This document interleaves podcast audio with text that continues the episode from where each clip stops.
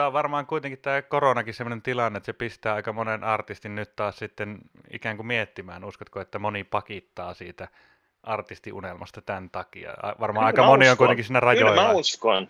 Voi olla, että mäkin pakitan jossain vaiheessa, mutta ei, ei, en tiedä. Siis, tämä on ihan, ihan siis helvetti vaikea niin kuin, niin kuin juttu. Siis koko tämä alahan on ihan, ihan niin kuin perseestä, niin kuin, että sä katsot peiliin ja haukut itseäsi monta vuotta ja sitten teet jonkun levy ja sitten jengi kehuu sua ja sitten sä oot taas silleen, että vitsi mä oon hirveä ihminen ja käyt jonkun luovan prosessin. Ja, tai siis, et, ja sitten se, että kun se on taloudellisesti vaikeaa. Se on, mä tiedän, että mulla on, mulla on niin kuin käynyt. Me just riideltiin mun korispodcastissa Tim Duncan vastaan Kevin Garnett ja silleen, että päädyttiin sitten, Tim Duncan käynyt hyvä onni myös.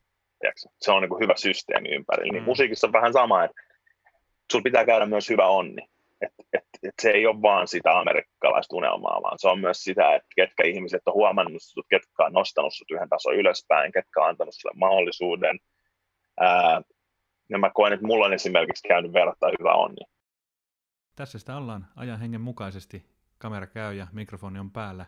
Tämän homman nimi on Ruudun läpi. Tämä on keskusteluohjelma, jossa kiinnostavat ihmiset tulee vieraaksi kertomaan omia näkemyksiä ja kokemuksiaan tästä meneillään olevasta poikkeuksellisesta tilanteesta. Toivottavasti saadaan hyvät keskustelut aikaiseksi ja kiinnostavia ihmisiä linjoille ja toivottavasti myös saadaan katsojia näille ohjelmille ja kuuntelijoita podcasteille. Tämä julkaistaan Facebookissa, YouTubessa.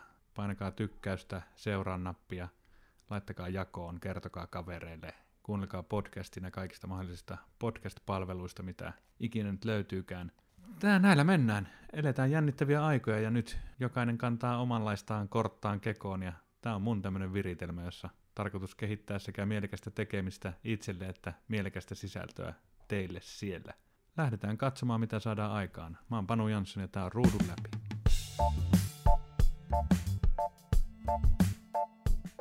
Täällä ollaan. Ai, ai, ai. Mahtavaa. Kännykkä pois. Joo. Niin sä nauhoitat tämän jotenkin ja Mulla on tuossa tommonen ruutukaappausohjelma, joka ottaa äänen ja kuvan talteen, ja sitten mä rippaan äänen siitä podcastiksi vielä erikseen. Tässä nyt mennään sillä. Mullakin on Mitä tommonen Zoomi ei niinku, ei niinku itse nauhoita sitä. Ei, tai- mulla on tommonen Joo. Open Broadcast Studio, tommonen ilmaisohjelma, mikä, mitä on nyt Okei. tässä viritellyt kuntoon ja teen tämmöisiä ensimmäisiä testikierroksia Se nauhoittaa myös ton videon, videon joo, jotenkin. joo, kyllä. Mulla on tuossa rajattu Okei. tavallaan kaksi ruutua erikseen silleen, että mun oma kuva jää talteen tuosta suoraan webbikamerasta ja sun kuva tuosta Zoomin ruudusta. Okei. Itekin tutkinut näitä, niin ihan kiinnostava. OBS Kuullaan, Studio, OBS on hyvä ohjelma niin tämmöisen. Tuommoiset Joo. niin striimaajat on yrittänyt myös Minecraftia pojalle, että pääsee tekemään tube-videoita Ai, kaikkea okei. noita niin pystyy tekemään samalla ohjelmalla. Ihan ilmaiset, ilmaiset vehkeet. Vaatii tietysti vähän vääntöä koneesta. Okei, no mutta pidetään mielessä. Pidetään mielessä, laitetaan sitä No niin, OBS Studio. Joo, ei mitään, mä oon ihan mitä. Anna Ah, mennä mennään vaan. Mulla on täällä vähän mietitty, mistä voidaan jutella, jos aloitetaan ihan tota sun arjesta siellä ja sitten vähän koronan vaikutuksista siihen isoon Joo. kaupunkiin ja sitten ehkä jos päästään vielä koronasta uloskin tässä silleen siedettävässä ajassa, joo, joo. niin katsotaan mitä Joo. muuta. Ilman muuta, Kerro nyt ensin, että muuta. mikä, mikä sut on vienyt sinne New Yorkiin ja jos puhutaan ennen tätä koronaa, niin miltä se arki siellä näytti ja mitä sä siellä ylipäätään duunaat? Siis alun perin mä tulin tänne mun vaimon töiden takia, että hän on tutkijavaihdos täällä, täällä yliopistossa, ja, ja se on se syy, miksi me ollaan pidempään täällä. Mutta sitten me ollaan aikaisemmin kyllä oltu, mä olin joskus Music Finlandilla töissä, ja mä oon ollut niin New Yorkissa paljon työmatkoilla. Mikä? Se on tuo pihalla. Tuutko sä sanoa moikka tähän videolle? Sieltä meillä on tällainen tota, haastattelu. Moi! Tällaista on. Sitä se on Meininkiä. parhaimmillaan. Joo, mulla on vähän vastaava Joo. tilanne. Joo, meillä oli aamulla just tossa tota, tommonen, paksa ovenkin sitten, niin me puhutaan. Tuollainen, mikä tää on, etäkoulu, koulusetti oli tossa just, just ennen tätä, mutta niin kuin vastatakseni kysymykseen, niin, niin, tota noin, niin vaimon töiden takia tultiin ja tosi mielellään tultiin, että mä oon ollut aikaisemmin täällä aina digannut ja neljä vuotta sitten, kun tämä kyseinen neiti oli vauva, niin, niin me oltiin täällä kolme kuukautta asuttiin ja tykättiin tosi paljon olla Brooklynissa ja aina ollut semmoinen kaupunki, mitä niin kuin dikkaat, jossa joku joku syy, niin ei tarvinnut, tarvinnut paljon suostutella, että mennään tänne tutkijavaihtoon. Ja itse pystyy aika paljon yrittäjänä määntää noita omia projekteja. Joulukuun lopussa tultiin 20. päivä ja toistaiseksi ollaan nyt tietysti vähän enemmän päivä kerrallaan meiningillä. Milloin teidän piti tulla takaisin ja onko suunnitelma jo sen suhteen muuttunut? No on se vähän muuttunut. Meidän piti tulla elokuun alusta takaisin, että ainakin siis heinäkuun tämmöinen suunniteltu kesäloma Kanadassa ja Amerikassa niin jää pitämättä. Että meillä on yksi ystävä asuu tuolla Vancouver Islandilla siellä Vancouverin lähellä ja mietittiin kaikkea. Että et Seattle ja Portlandia ja vaikka mitä, mitä paikkoja, mutta tota noin, niin se oli ensimmäinen, joka lähti niin kuin, että okei, ei, ei kesälomaa, fine, mutta sitten nyt joka tapauksessa niin kuin joustavin lentolipuin mennään, että, että pyritään palaamaan vasta kesäkuun lopussa, jos se on mahdollista. Mut puhutaan välillä lähetystön kanssa ja puhutaan kaikkien kanssa ja yritetään niin kuin olla vastuullisia ja olla, olla niin kuin fiksuja. Meillä on tällä hetkellä Suomessa meillä ei ole kämppää ja jouduttaisiin siellä kuitenkin karanteeniin ja täällä meillä on piha, missä nuo lapset voi olla ja silleen. Mm. Niin, niin tämä on vähän tämmöistä. Pitää joka päivä tehdä päätös uudestaan. Sä pystyt kuitenkin siis tekemään sitä omaa duunihommaa siellä, siellä niin kuin, onko se arki mennyt jotenkin sotkuun tämän koronan takia?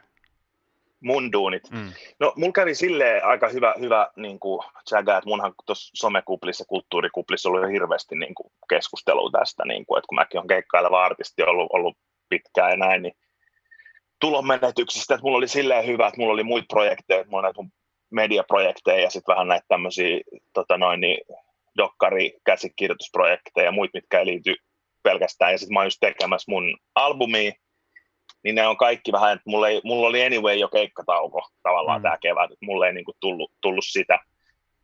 Et enemmän se on tämä, että meillä on tämä niinku lasten Zoom, joku science class ja draama ja liikkatunti ja musatunti ja toisen lapsen joku vitsi vesiväri projekti lähettää ja sitten samaan aikaan tämä duuni ja toisen duuni on tämä niin kaikille ihan uudenlainen niin tilanne, että miten tämä niin kuin vedetään, vedetään läpi, että sitä tässä on nyt ehkä enemmän saanut, saanut niin kuin hakea.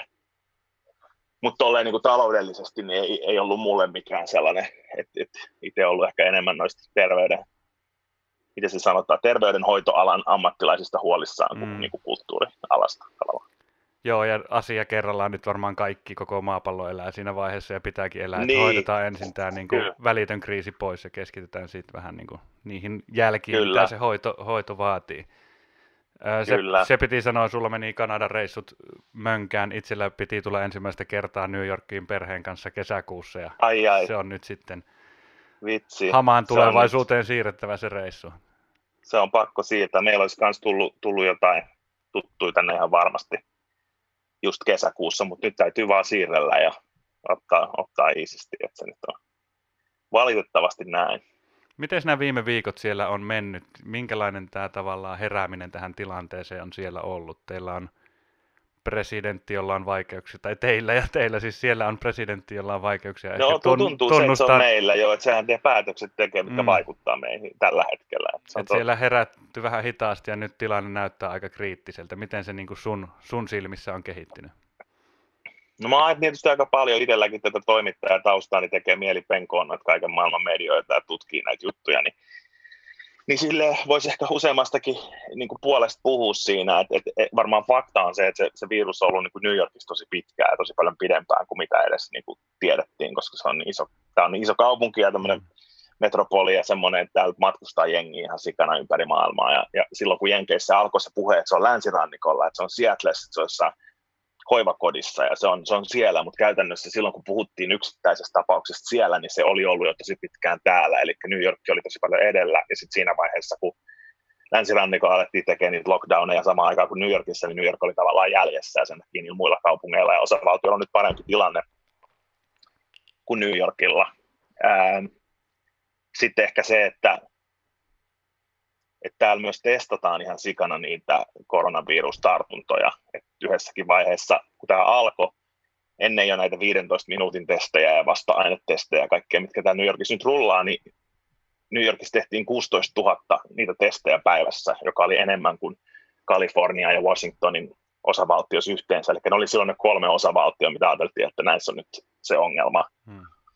Niin, niin tota, mutta sitten tietysti kun seuraa kuolemia ja näin, niin kyllähän me nähdään, että New Yorkissa on eniten siis kuitenkin sitä tartuntaa ja kaikkea. Mutta vähän niin kuin tämä kaikki on semmoista yhtä isoa häröpalloa, mitä pitää yrittää sitten vastuullisena ihmisenä seurata, että mikä on oikein muuvi tehdä. Mutta mut fakta on se, että se on ollut täällä, se on ollut meidänkin yhteisössä, ihan varmasti kouluyhteisö, kaikki on tosi pitkään. Ja nyt me ollaan jo siinä pisteessä, että jengi, jengi arvioi, että se on, se, on niin kuin se tavallaan piikki on niin kuin nyt, että se on joko tänään tai huomenna, niin kuin, että me ollaan tavallaan tosi silleen pahassa tilanteessa, mutta tavallaan niin kuin, niin, nyt on niin kuin aika paljon pahaa jo tapahtunut, että toivotaan, että et se siitä seuraamisesta, käytännössä tämä on tämmöistä vähän mökkihöperöä ollut välillä, täällä oli paljon pidempää kuin Suomessa esimerkiksi se lockdown jo, ja sitten se muuttui vielä semmoiseksi shelter in place jutukset, nyt on kaikki noin kiinni noin leikkipuistot ja hmm. koriskentät ja kaikki tuommoiset ollut pitkään kiinni, että nyt ei saa kuin kaupassa ja apteekissa käydä, ja tuossa vieressä on tuommoinen pitkä hautausmaa, niin siellä just tullut käytyä kävelyllä semmoinen iso alue, niin, niin siellä saa vielä käydä ja tolleen. Mutta... Saako lähteä ilman jotain lupaa ulos. Tänään puhuin just Ylen Rooman kirjeenvaihtaja Jenna Vehviläisen kanssa samanlaisen tämmöisen keskustelun ja kuulin sieltä niin sitä Italian, Italian näkökulmaa, niin onko teillä jotain lupalappusysteemejä tai sovelluksia siihen?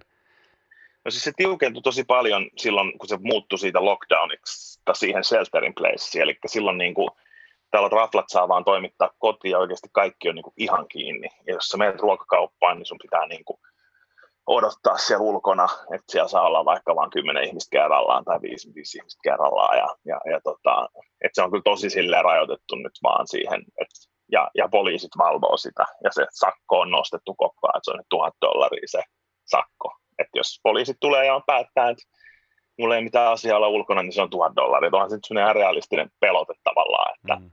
Et, et, totta kai mä voin sanoa, että mä oon menossa kauppaan, mutta jos ne ei ole sillä fiiliksellä, no miksi sä oot täällä hautausmaalla menossa kauppaan, niin, tota, no, niin sitten se on, sit se on, mitä se on, että on se, on se niin kuin silleen, mutta me, meillä on onneksi niin kuin, vaikka New York on niin kuin kaikkein tihein kaupunki koko maassa, niin meillä on tämmöinen, vaikka me ollaan Brooklynista, me ollaan Etelä-Brooklynista tämmöinen niin lähiösetappi, että meillä on niin kuin oma piha ja pystytään olemaan siellä, niin se kyllä auttaa tosi paljon, että on, on vähän tilaa, missä niin kuin liikkuu. Miten sulle henkilökohtaisesti, mikä oli semmoinen hetki, joka tavallaan sai sut itse tajuamaan, että nyt ollaan niin kuin isojen asioiden äärellä? Itse voin sanoa just, että tavallaan pystyt varmaan samaistumaan tuohon, että se oli samana päivänä, kun kuultiin ensin tai heräsin täällä, niin oli NBA ilmoittanut, että pelit loppuu ja Trump ilmoitti, että New Yorkiin tai siis Jenkkeihin ei Euroopasta lennetä, niin siinä itselle silleen lähitulevaisuuden suunnitelmatkin muuttuu aika konkreettisesti ajankäytöllisesti. Lomat meni ja ykkösviihde-optio meni, niin oliko sulle tämä sama päivä vai mitkä, mitkä niin on ollut semmoisia hetkiä? No oli se aika merkittävä se, että se NBA loppu kieltämättä, mutta ehkä jo ennen sitä musta niin tuntui, että tavallaan oli, oli, oli se, että silloin kun se loppui se, loppui se tota, lentoliikenne niin kuin eri paikoista, niin kun sitä ennen oli vähän semmoinen, että hei, noita eläkeläisiä Kiinassa, että niillä on joku tartunta, että eihän tässä niin kuin mitään tämmöinen, ihmisillä oli vähän tämmöinen ehkä entitled fiilis, että ne on niin kuin, niin ei tarvitse tehdä mitään, koska ei ole koskaan tapahtunut mitään ja me ollaan turvassa ja me ollaan mm. länsimaissa ja muuta, niin, niin, niin siitä ehkä kun se lähti niin kuin, mä muistan niin kuin sitä mä seurasin, kun se oli kuollut siellä Kiinassa se yksi lääkäri, joka oli ollut siellä Wuhanissa tai jossain koronavirustaistelu eturintamassa. Niin silloin mä niin mietin, että tässä on niin jotain outoa, että, että tämmöinen niin ihminen, joka on lääkäri, niin, niin miksi se yhtäkkiä kuolee tähän, tähän niin kuin tautiin, joka on terve ihminen. Silloin mä, niin kuin, silloin mä huolestuin. Muistan, että siitä lähtien mä oon seurannut niin kuin huolestuneesti. Ja sitten oli se yksi vaihe, kun oli kaikki, että onko toi kuollut, miss, oliko toi jotain noita, tiedätkö, valmiiksi jotain terveyshaittoja, mitä toi ja onko toi, ja niin kuin, kuka ei tiennyt mitään kaikki, niin se oli semmoista, mistä mä rupesin niin kuin huolestua. Ja sitten ehkä kun noin sarjat loppuja ja kaikki, niin sitten mä aloin miettiä vaan sitä, että miten meidän pitää päästä täältä pois, kun meiltä tuli esimerkiksi ulkoministeriössä niin kuin samana päivänä viesti, että tänään pitää lähteä. Mm. Sitten mä olisin, että toi on niin kuin tosi iso viesti, että silleen, me ollaan satsattu niin kuin ajallisesti ja rahallisesti, siis nyt pitäisi niin tänään lähteä. Sitten mä olisin, että no, pari tuntia siinä niin kuin mietittiin, katsottiin lentoja ja oltiin. Sitten me oltiin, että me ei vaan pystytä tänään niin laittaa kesken, että täällä on niin, kuin niin monta juttua nyt käynnissä. Ja sitten me soiteltiin noin lähetystöjen kanssa, puhuttiin muutama kerta ja tietenkin se koski ensisijaisesti varmaan matkailijoita, jotka on matkalla vaikka viikon Amerikassa ja sitten niillä on koti Suomessa, niin on vähän helpompi palata ja tälleen. Mutta siis hirveä epätietoisuus on ollut kyllä tosi pitkää. Mun, mun mielestä mulla on itse asiassa ehkä jo pidempään siitä, mitä sä sanoit. Mä, mm. mä koen, että, että on ollut, ollut vähän sellaista. Sitten välillä menee mökkihöperöksi ja sitten pitää mennä tuonne ulos vähän kävelemään. Tämä on mun mielestä ollut niin kuin tosi stressaavaa. Miten tuntuuko, että se on nyt tavallaan viime viikkona tilanteen pahentumisen myötä, niin se myös se henkinen koettelemus kasvanut siitä pikkuhiljaa? No on se silleen, on se silleen että, että tavallaan me tiedetään, mitä me tehdään. Meillä on niin kuin, tiedätkö, yritetty varautua. Me jo hyvin ajoissa jotenkin nähtiin, että tämä lähtee nyt ihan hanskasta tämä New Yorkissa. Me ostettiin semmoiset hurrikaanivarastot, kaikkea safkaa ja lääkkeitä. Just siinä vaiheessa vielä, kun kaikki Suomessa ainakin mun kuplas naureskeli, että älkää nyt ostako mitään, bla bla bla. Mm. Me oltiin siellä, että okei, okay, me voidaan olla teidän mielestä tyhmiä, mutta me nyt ostetaan tämä hima täyteen silleen safkaa ja lääkkeitä. Koska me sairastettiin semmoinen tosi niin kuin keuhkokuume tuossa loppuvuodesta, joka oli tosi diippi sellainen sairaus ja pelkästään se. Niin se on ihan tavalla sairaan. Se vaan on. Sulla on lapsi, niin sun pitää olla sairaana. Sulla pitää olla ne, tiedätkö, lääkkeet valmiina ja ne safkat ja semmoista jotain keittoa, mitä sä pystyt syömään säilykkeet. Niin me varauduttiin silleen hyvin. Että nyt se on ollut vaan semmoista päivittäistä rutiinin hakemista ja huolehtimista näistä perusjutuista. Ja, niin kuin, että siitä on tullut vähän semmoinen normaali siitä huolehtimisesta tavallaan. Että mä koen, että se ei ole niin kuin kasvanut, mutta se on niin kuin silleen, että se maratoni vie niin kuin veronsa, että välillä tulee niitä sellaisia romahduksia, että, että vaatii, että se raivostuu tai niin kuin on silleen vaan, ei vaan niin kuin jaksa enää. Palaa. No, pakko vaan grindaa, ei voi mitään. Tämä on kiinnostavaa. Tämä on siinä mielessä just jännittävä tilanne myös sen takia, että kaikki ympäri maailman ihmiset eristäytynyt aika paljon koteihin ja sitten tietenkin uutisten kautta saa semmoista jaettua kuvaa siitä, mitä on meneillään, mutta toisaalta eri maat, eri kaupungit on eri vaiheessa tämän tilanteen kanssa ja ne vaikutukset on hyvin erilaiset. Ja mm, niin on. Tuntuuko siellä niin tavallaan, mutta... tuntuuko ne luvut esim. sielläkin päästään varmaan aika mittaviin niin kuin ruumislukuihin. Uskotko, että se muuttaa sit ihmisten mielessä sitä niin kuin sikäläisille ihmisille jotenkin vakavammaksi ja kourin tuntuvammaksi sitä, sitä niin kuin ongelmaa? No, kyllä tämä on silleen tosi vakavaa täällä, että mä koen, että täällä on silleen tosi erilainen asenne kuin mitä on vaikka suomalaisessa somekuplassa täällä. Että Amerikassa on niin totuttu siihen, että jos sä menet vaikka New Yorkissa metropysäkille, niin siellä lukee, että joka vuosi X määrä ihmisiä putoo raiteille, ole hyvä New Yorkilainen, auta kanssa ihmistä, jos näet, että joku on kaatumassa jeesaa jos stadis yksi ihminen putoisi raiteille, niin sitten olisi ihan hirveät kohut, että kuka ei rakentanut sitä aitaa ja kuka sitä ei tehnyt ja oliko siinä väärä liian liukas pleksi ja kuka tämä insinööri, joka on näin tyhmä, että on tehnyt. Ja, et ehkä mun pointti on se, että ollaan jo totuttu siihen, että valtio ei susta yksin niin kuin pidä huolta tai sun osavaltio ei susta yksin pidä huolta, että me ei pärjätä, jos ihmiset ei auta sille ihan maanisesti toisiaan joka päivä.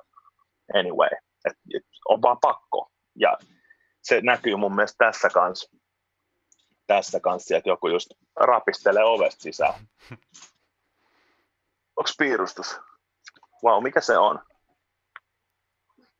Matto. matto. Wow, nyt on värikäs matto. Aivan loistava.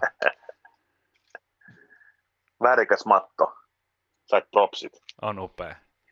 Niin tota, äh, mitäs mä olin sanomassa? Mä olin sanomassa siitä niin, että siellä Tosta... ehkä totuttu ottamaan sitä yksilön vastuuta tämmöisessä tilanteessa. Niin, niin se näkyy mun mielestä tässä, että paljon nopeammin jengi laittoi niin kuin siinä vaiheessa, kun Suomessa riideltiin ehkä siitä, että kuka niin kuin on ollut oikeassa, niin ilman varmaa tietoa siitä, että auttaako joku asia, auttaako maskit tai auttaako joku, niin jengi laittoi jo ompelukoneet surisee ja jengi niin kuin rupesi hommiin tavallaan. Et, et, tuo meidänkin koulussa niin kerättiin siis 20 tunnissa niin kuin niille vähävaraisille tota, 2400 dollaria niin kuin ruokakasseihin. Et, et, et jos tämä menee kiinni, niin ne ei saa niitä kouluruokia, joka on niille tärkeä muut vastaavaa. Niin ehkä se on ollut itselle se niin kuin positiivinen kulttuurishokki täällä. Et vaikka mä tiedän, että aina kirjoitetaan mediassa, miten tyhmiä amerikkalaiset ja miten tyhmä Trump on, niin tämä on ollut mulle opettaja, tämä yhteisö tässä mielessä. Että joskus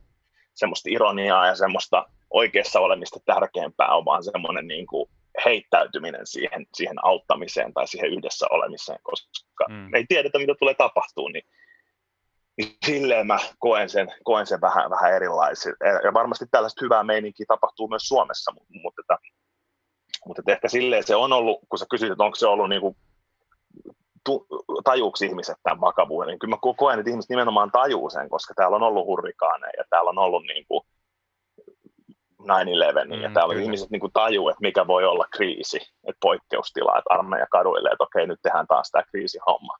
Niin, mm, ja niin, se, tota, se, et, et, oman vastuun kantaminen on varmaan just semmoinen, jokainen on oman onnensa seppätyylinen ajattelu, mikä tietenkin on siellä varmaan laajalle levinnyt niin, niin, tai laajem- niin, laajemmalle niin. kuin täällä, niin se varmaan aika hyvin toimii sitten myös tämmöisessä tilanteessa ikään kuin. Niin, sekin varmasti vaikuttaa ja, ja tolleen, mutta kyllä nyt, nyt ne rupesivat just nykis laskemaan niitä, ne tajus, että kotiin on kuollut niin paljon ihmisiä viime päivinä, että on hyvin todennäköistä, että sieltä löytyy myös näitä COVID-19-sairauteen kuolleita. Ja nyt kun ne lasketaan vielä, niin itse asiassa se voi olla vielä mm. pahempi se luku, mitä tänään tuli. Eli Eli kyllä mä luulen, että jengi on enemmän ja enemmän. Nyt vaan musta tuntuu, että jengi on sillä nyt vaan pitää saada jengi pysymään niin kuin himassa. Että täällähän on ollut ihan käsittämättömän tyhjää kaikkialla, siis jo tosi mm. pitkään, siis kolme, neljä viikkoa.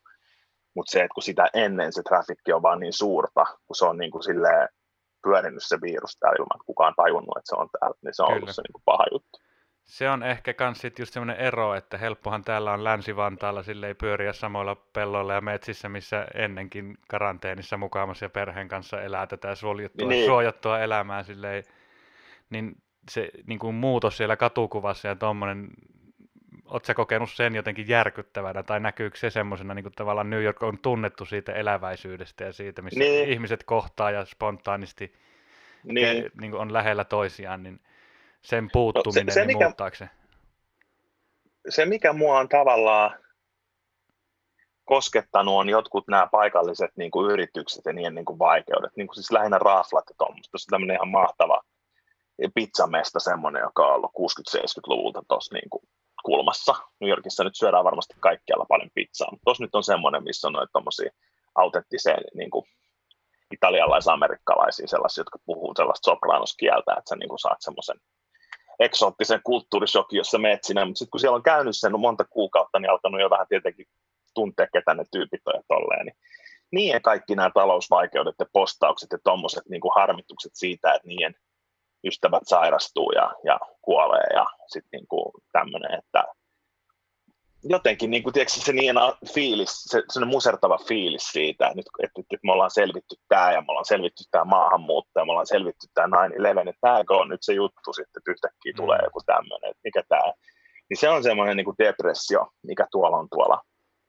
kaduilla, mikä on mun mielestä muuttunut tosi, tosi paljon ja ja tota, kun ei ole oikeasti mitään takuita, siis ei ole mitään takuita, että miten noin saadaan niin takaisin takas pystyyn, mutta täytyy, täytyy toivoa, että, että saadaan ja, ja tota, amerikkalaisessa systeemissä varmasti hyvät ja huonot puolet. Hyvät puolet on varmaan ne, että ne yritykset pääsee sitten nopeammin kanssa niin kuin takas, mm. takas niin kuin rullaamaan ilman, ilman liikoja byrokratioita ja veroja silleen, että ne pääsee niin kuin, mutta tota, se on musta must sellaista niin kuin suru, surullista se, se, niin kuin se juttu, että et muuten mä oon ollut iloinen siitä, että täällä on päässyt niin kuin myös ihmisiä, joilla ei ole esimerkiksi vakuutusta ja ei ole niitä, niin sitten koronaviruksen kanssa on tehty niin kuin poikkeuksia. Ainakin mm. New Yorkissa, mä en tiedä miten muualla Amerikassa Joo. jengi on niin kuin päässyt verrattain hyvin hoitoon. Joo, tuo rafla-homma on kyllä ikävä ja sama tietysti täällä Suomessa, että siinä on semmoista niin kuin random, mm. random niin kuin paskan jaon tuntua, että ei, noppa nyt mm. vaan sattuu osumaan sille sektorille, kun paikat laitetaan kiinni, mm. ihmiset katoaa ja sitten se luonteeltaan on paljon pienyrittäjyyttä ja semmoista kädestä suuhun kuukausi kerrallaan mm. elämistä, niin ei siinä kestä monen kuukauden jotain taukoa tai vielä sitten jos vuokraa joutuisi maksamaan tai muuta, niin se on ihan kauhea, kauhea tilanne. Joo, se on musta tosi niinku kurjaa silleen. Ja sitten just se, että nyt täytyy toivoa, joo, sitten tulee joku lähetys taas. Katsotaan, mitä sieltä tulee. Täältä tämä matto. Tuu vaan! No, tulee jos uskaltaa. Katsotaan. Miten jos vielä tästä tota, niin Trumpista lyhyesti, onko se semmoinen tavallaan, onko se enemmän tämmöinen media-ilmiö Aha, lisää tulee. Lisää tulee. Kukas tässä on? Eikä ei tässä ole Trumpi. Kuka tässä? Kukka. Tosi makea. Upeat värit. Kukka, aurinko, oksia. Tyylikästä. Me jouduttiin tilaa Staplesista 2000 A4 lisää, kun meillä oikeasti menee noit silleen joku sata päivässä noit liuskoja. Antaa Mutta mennä joo. vaan, se on tärkeää hommaa ihan varmasti. Jokainen, joo, jokainen kyllä, liuska on kyllä. se arvoinen. Kyllä. Niin miten tuo Trumpi, vaikuttaako se siellä teidän jotenkin arkeen tai elämään? Se on se niin kuin media-ilmiö, mikä täällä tämän niin kuin koronan suhteenkin tuntuu nousevan mm. niin kuin Jenkeistä aika paljon otsikoihin. Mm. No mulla on Trumpiin semmoinen käsitys, että mulla on kyllä muuttunut se näkökulma itsellä siitä, että varsinkin kun nyt katsoo joka päivä melkein, joka päivä New Yorkin kuvernööri ja joka toinen päivä Trumpin sen tiedotustilaisuuden, että se tulee livenä sieltä jostain, se kestää pari tuntia ja siinä on ne kaikki tautilääkärit ja varapresidentti ja presidentti ja kaikki puhuu, niin kyllähän se niin kuin, tavallaan täällä näkyy, että miten kärjistynyt se on se media, niin kuin myös liberaaleilla medioilla, niin kuin se semmoinen kärjistynyt, niin kuin, että te tottunut Suomessa seuraa, että nämä on hienoja tämmöinen joku Atlantic tai tämmöinen lehti ja näitä, niin kyllä ne niin kuin aina ottaa just sen yhden jutun, mistä se Trumpi niin kuin sanoo väärin, tai niin kuin, että jotenkin se on mennyt sellaiseen pisteeseen se Trumpin mediakäsittely, että se, se Trump itse lietsoo sitä, mutta musta tuntuu, että se niin kuin voittaa sitä peliä niin koko ajan, että se, niin kuin, se on niin kuin tosi semmoisessa niin kuin hälyttävässä pisteessä se, että mun mielestä siitä pitäisi päästä jotenkin eroon siitä, että otetaan niin kuin se tyhmin juttu, mitä se on sanottu, ja karnevalisoidaan se, koska kyllä fakta on, että kun sä katsot kaksi ja puoli tuntia presidentin, Amerikan presidentin tiedotustilaisuutta, niin kyllähän siellä käsitellään myös nämä tukirahat yritykselle ja käsitellään, niin kuin, että ja mä luin jonkun sellaisen uutisen vaikka, että Amerikasta loppuu noin, Suomessa oli tämmöinen uutinen, Amerikasta loppuu nämä maskit ja nämä kaikki mm. jotain. Ja sitten kun itse oli katsonut sen saman tiedotustilaisuuden, oli se, että no itse asiassa sitä taisi just selittää, että Amerikassa on sellainen oma varasto ja sitten osavaltioilla on oma varastot ja sitten keskustelu on enemmänkin siitä, että onko se oikein, että se iso varasto säännöstelee osavaltioille vähän niitä hengityskoneita ja maskeja kerrallaan, vaan pitäisikö sen antaa eka kaikki New Yorkia ja kaikki pois, mutta se tavallaan uutinen oli mun mielestä virheellinen, että ne on loppu, koska siellä täällä on niin kuin valtavan iso armeija, valtavan rikas maa niin kuin silleen ja kaikkea, että se jotenkin se Trump on vaan niin iso persona, että se karnevalisoi kaiken. Mm. Sitten se menee sen tiedon edellä välillä. Mä ehkä haluaisin tämmöisen, tiedätkö, tämmöisen niin kuin nojatuoliäijän mediakritiikin heittää tähän niin kuin väliin, kun noita on niin kuin seurannut. Et, et, tota, eihän siitä Trumpista välttämättä kaikissa kuplissa kaikki tykkää, mutta sen kannatushan on noussut siis ihan hirveästi tämän takia, että sehän on niin kuin oikeasti niin kuin sen luvut on niin kuin tosi korkealla ja äh, nyt se hyökkäsi viimeisenä sitä WHOta vastaan, maailman terveysjärjestöä, ja oli silleen, että kun sä aina ottaa jonkun jutun, mikä on tavallaan totta, tavallaan se on totta, että WHO oli niitä huonoja twiittejä, missä ne sanoo, että ne niin kuin downplayas tätä juttua niin kuin silleen. Sä et voi mm. tavallaan kiistää, etteikö nekin olisi tehnyt sitä, mutta se, että sit sä et sano samalla sitä, että Donald Trump itse erotti sen koko pandemia vasta sen niin kuin yksikkönsä 2018. Sä jätät mm. ne jutut niin kuin sanomatta, mutta sä sanoit sitä toista. Että tota, kyllähän, niin kuin, kyllähän niin kuin New Yorkilaiset tavallaan varmaan isoksi osaksi ei tykkää Trumpista, mutta se Trumpista nillittäminen on ehkä semmoinen etuoikeus, mikä keskiluokka silloin ja mikä sellaisilla älyköillä on. Niin kuin silleen.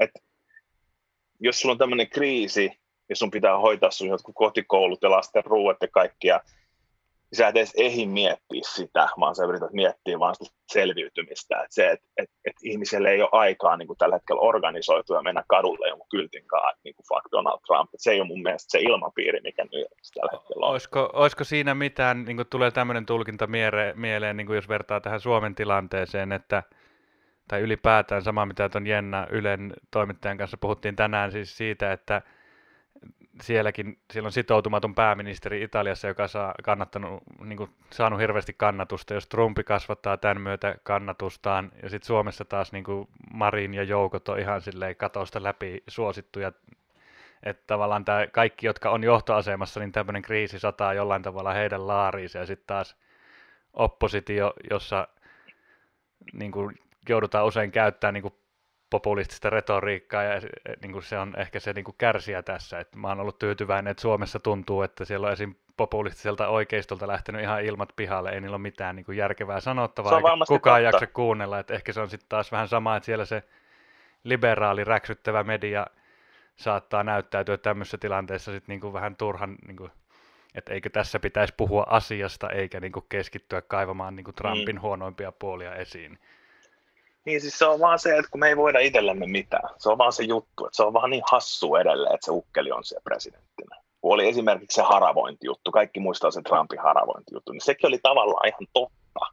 Sitä sanaa raking käytetään jossain metsäteollisuudessa johonkin tällaista juttua, että, että ne oksat vedetään sieltä vekeen. Sekin oli tavallaan ihan totta.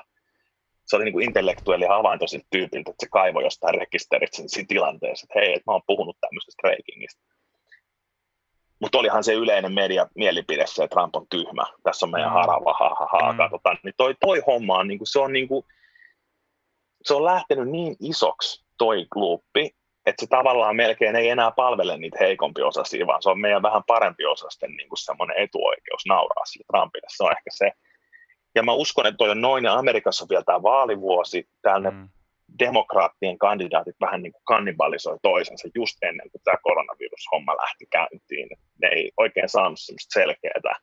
Ehkä se Joe Biden oli se niin kuin voimakkain ja on edelleen se niin kuin voimakkain, mutta sitten siinäkin on se, että se on vähän niin kuin Obaman kakkosmies mm. ja tälleen, että onko sillä tarpeeksi ja näin, mutta just, että siellä oli liian monta, tuli Bloomberg jostain kaistalta ja sitten tuli Bernie Sanders ja kaikki, ja sitten ne ei niin kuin saanut sellaista yhtä Trumpin haastaja, Trumpin luvut vaan niin kuin nousi ja se pystyy vaan sieltä ylhäältä heittämään, tiedätkö, alas niitä Super Mariossa Donkey Kong vaan heittää, niin Trumpi vaan heittää, ja sitten kaikki muut joutuu vaan hyppiä siellä mm. tälleen näin väistelee. Siltähän väistelee. se näyttää. Tässä että... on myös tämä vaalivuosi homma, niin kuin mikä mun mielestä vaikeuttaa sitä niin kuin liberaalia asemaa. Trump pystyy pitämään aika hyvin niin kuin sirkusta hallussa ja kaikkia vähän niin kuin pilkkana, että siellä tavallaan koko tuo niin kuin kaksipuolueen järjestelmä tuntuu olevan vähän kusessa, että niin kuin, ei se ole varmaan se republikaanien ykkösvalinta presidentiksi, mutta se nyt sattuu olemaan heidän tavallaan leiristään siellä ja sitten taas niin. just riitelevät demokraatit jakautuu eri niin kuin, lohkoihin, niillä ei ole mitään sellaista painoarvoa, mikä ne voisi tuoda Trumpia vastaan, että se tilanne näyttää aika kyllä vaikealta. Tai siis täytyy niin. muistaa, että niin moni, moni amerikkalainen on kuitenkin mun, mun näkökulman mukaan tälle, kuitenkin verrattain turisti on itse, niin niin silleen, että ne vähentää jotain duunia, ne vähentää jotain bisnestä, ne lähtee töihin. Niillä on kuitenkin se American Dream-juttu ollut täällä niin pitkään olemassa. Trump on kuitenkin alitajuisesti meille semmoinen niin kuin aito ukkeli, että kun sitä katsoo, niin se näyttää ne omat huonot. Että se ei ole... Ehkä mä sanon tämän näinpä, että koska se ei osaa maskeeraa niitä huonoja puoliaan, niin ihmiset luottaa siihen. Se on paradoksi, että koska se ei osaa puhua semmoista intellektuellia sellaista kieltä, tai valitsee, ettei puhu. Mä, mä en tiedä, mikä se totuus on, mutta sitten se niinku, vaikka me väitetään, että se on spede, niin sitten me salaa luotetaan siihen, että toi onkin tommonen, se on vaikea selittää, koska mä oon miettinyt tosi paljon, mistä se johtuu, että sen kannatus on nyt taas noussut, niin jostain tuollaisesta se varmaan joo. Joo, kyllä ehkä mulla on se semmoinen liberaali änkyrä täällä sisällä silleen, että mun on vai, niin kuin, mä oon sen täkäläisen propagandan ja kasvatuksen uhri sen Trumpinkin suhteen silleen, että mun on vähän vaikea niin kuin, noita nyansseja hakea sieltä. Kyllä mä niin kuin, tunnistan, että varmasti ne on olemassa ja esim. tuo mediakohtelu, niin se, se on varmasti ihan totta, mutta just se... Ja mä en siis ole mikään Trumpin kannattaja itse, mä oon vaan sellainen niin kuin mediakriitikko, se on mua aina kiinnostanut, miksi jotkut ilmiöt syntyy ja mä teen viestintää sille. Mä, mua mm. kiinnostaa niin kuin se puoli tässä asiassa ja se on mm. niin kuin kiistatonta, että sen luvut nousee, niin sitten mä koitan mennä suurennuslasin kanssa sinne, että mitä tässä niin kuin tapahtuu, että mikä tämä juttu niin kuin on. Totta kai, jos sä oot saanut tietyn määrän koulutusta, niin ethän sä voi ottaa Trumpiin silleen niin kuin vakavasti. Ethän se voi niin kuin tavallaan, ja siis sehän on myös tavallaan kiistatta aiheuttanut ihan älyttömän paljon rasistista liikehdintää mm. niin kuin pelkästään sillä, että se on, se on tota noin, niin, käyttänyt niin huole, huolettomasti kieltä. Eli mä en todellakaan puolusta sitä sen huolettomuutta, että sehän aiheuttaa myös rasistisia hyökkäyksiä ja mm. Ikävää, mutta että se, että... Mutta sitten just se kysymys, että jos sitä tahallisesti väärin ymmärretään tai luetaan kuin piru raamattua joka kerta, niin se Niin vaan niin kumpaa kuin, se palvelee? niin se kärjistää vaan Niin. niitä, niin kuin se nostaa ne rasistisetkin mielipiteet vaan entistä isompiin parasvaloihin Niin. ja antaa niille enemmän elintilaa. Mä en tiedä, mikä on oikea vastaus, mutta jotenkin näyttää siltä, että se on menossa jatkokaudelle, ja se ei varmaan ole se, mitä niin kuin demokraatit toivoo. No joo, katsotaan nyt ja ei toisaalta, nyt ei, ehkä tämä niinku täällä päin ainakin, niin kun on sen verran irrallaan tosta, niin on se Trumpia on voinut vähän semmoisena komediahahmona seurata, mutta kyllä tämä korona Ja silleen niin tavallaan, uutis, niin. uutistilassa ei niinku joku Trumpin toilailut jaksa olla se nyt se niinku huolestuttavin asia kuitenkaan. niin, aivan, aivan, että se on niin kuin... Mut joo, se on kyllä, se, se on niin kuin, se on hämmästyttävää, sanotaanko näin. Sehän ei ole niin kuin sellainen, me joudutaan kaikki nyt miettimään, mitä se tarkoittaa, että on olemassa joku valtion päämies, joka ei käytä, käyttäydy niin kuin valtion päämies. Että onko se uusi normaali vai onko se poikkeus? Mm. Tiedä.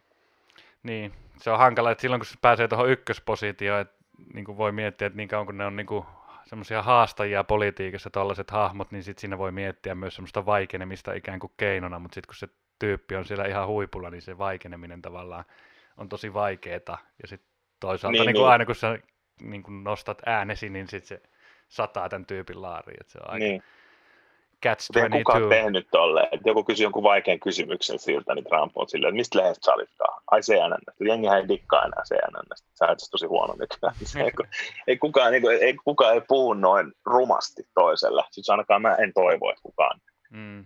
lapsi puhuisi noin rumasti, saati sitten aikuinen, niin sit, miten sä edes lähdet tuommoisesta lähtötilanteesta analysoimaan tätä äijää silleen, tosi vaikea. Mutta toisaalta sit siinä on just se, että aika iso osa maailmasta kuitenkin puhuu aika rumasti silloin tällöin ainakin Niin toisille puhuu, ja on tätä mä just ehkä hain, että sitten jengi samaistuu siihen puoleen niin kuin silleen alitajuisesti, jengi niin kuin alitajuisesti tajuu, että ei helvetti, munkin sisällä on tuonne peto, se samanlainen peto kuin mäkin oon, ja sitten ne jotenkin, mä en osaa selittää, ne jotenkin klikkaa siihen.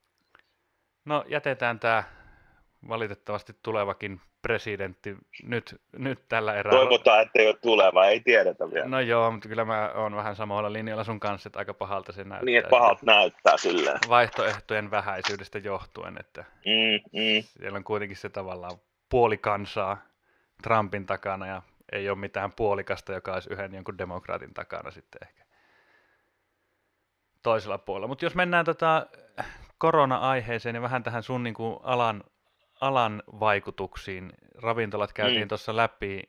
Joo. Mites, mites niin kuin artistit ja musiikkiala, siellä on myös paljon pienyrittäjyyttä. Onko kuulunut kentältä On. pahoista vaikeuksista? No on niitä vaikeuksia, on ehdottomasti. Ja siis niin kuin mä sanoin, että jos, jos mulla olisi tullut levy ja mulla olisi ollut vaikka kiertue ja siinä olisi ollut kaikki rahatkin, niin olisi ollut tosi iso vaikeus. Että Kyllä mä en yhtään vähättele sitä, että se on, niin kuin, se on niin kuin vaikeeta. Ja tota, et, et, tota, hyvinhän jengi on sitten yrittänyt, Suomessahan on ihan valtavan määrä tuommoista kummitusrahaa tuolla kulttuurialalla. Se on toinen keskustelu, voidaan tehdä sitten toinen podcast, että mistä se raha tulee, mutta siellä on niinku kaikki tollaisia niinku järjestöjä, jotka sitten jakaa nyt sitä tukea ja rahaa. Ja tavallaan mua itse ehkä just on aina hermostuttanut, että mistä se raha niinku tulee. Mutta tota, tässä tilanteessa on tietysti hyvä, että jengi voi hakea ylimääräisiä apurahoja ja saada, saada tukea niinku tämmöiseen kriisiin, missä ei ole niinku mitään ohjekirjaa, miten tämä vedetään, vedetään läpi. Et kyllä, kyllä jengi on ollut niinku silleen, ainahan, ainahan suomalaiset haluaa, että kaikki olisi paremmin olisi enemmän rahaa, mutta ehkä, en mä tiedä. Siis vaikea sanoa. Ollut vaan tavallaan, kuitenkin tämä on enemmän tai vähemmän silleen kuitenkin, mä oon vaan huolissaan ollut niistä sairaaloista, niistä ehkä enemmän, mutta kyllä mm. Mä, mä ymmärrän, että tämä kulttuuriala on myös kriisissä. Niin, ehkä se on just tavallaan nämä kulttuurinkaan tärkeys ja tämmöinen niin esim. musiikin tärkeys ei välttämättä pääse tämmöisessä muutaman kuukauden kriisin aikana, että jos mentäisiin pidempään. Vielä niin kuin välittymään. Taiteilijalla ei olisi niin kuin ollenkaan edellytyksiä tai rahoituskanavia tehdä itselleen esimerkiksi sitä niin kuin uraa, niin se voisi ruveta näkymään sitten jo semmoisessa niin kuin yhteiskunnallisessa jotenkin muutoksessa aika Ei kun siis todellakin, ja, ja se on ehkä just vaan se, että mihin se raha aina menee. Että mitkä järjestöt tekee mitäkin. Jotkut tekee hyvää juttua, ja jotkut, se on niin vaikea sanoa aina, että tämä raha menee taiteelle, mutta mitä se käytännössä tarkoittaa.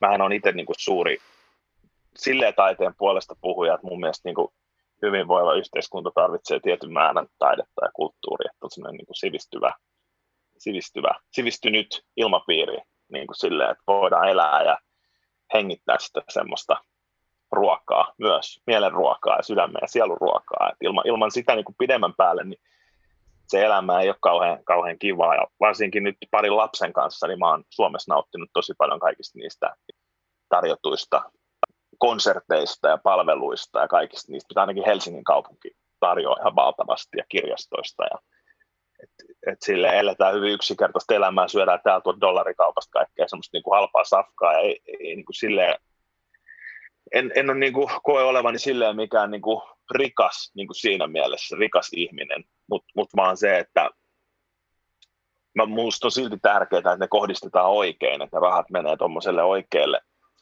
toiminnalle ja, ja, ja muuta, että tuommoisia Viittaatko, tommosia tulee mietittyä. Viittaatko vähän semmoisiin niin tavallaan jossain hakuprosesseissa, esim.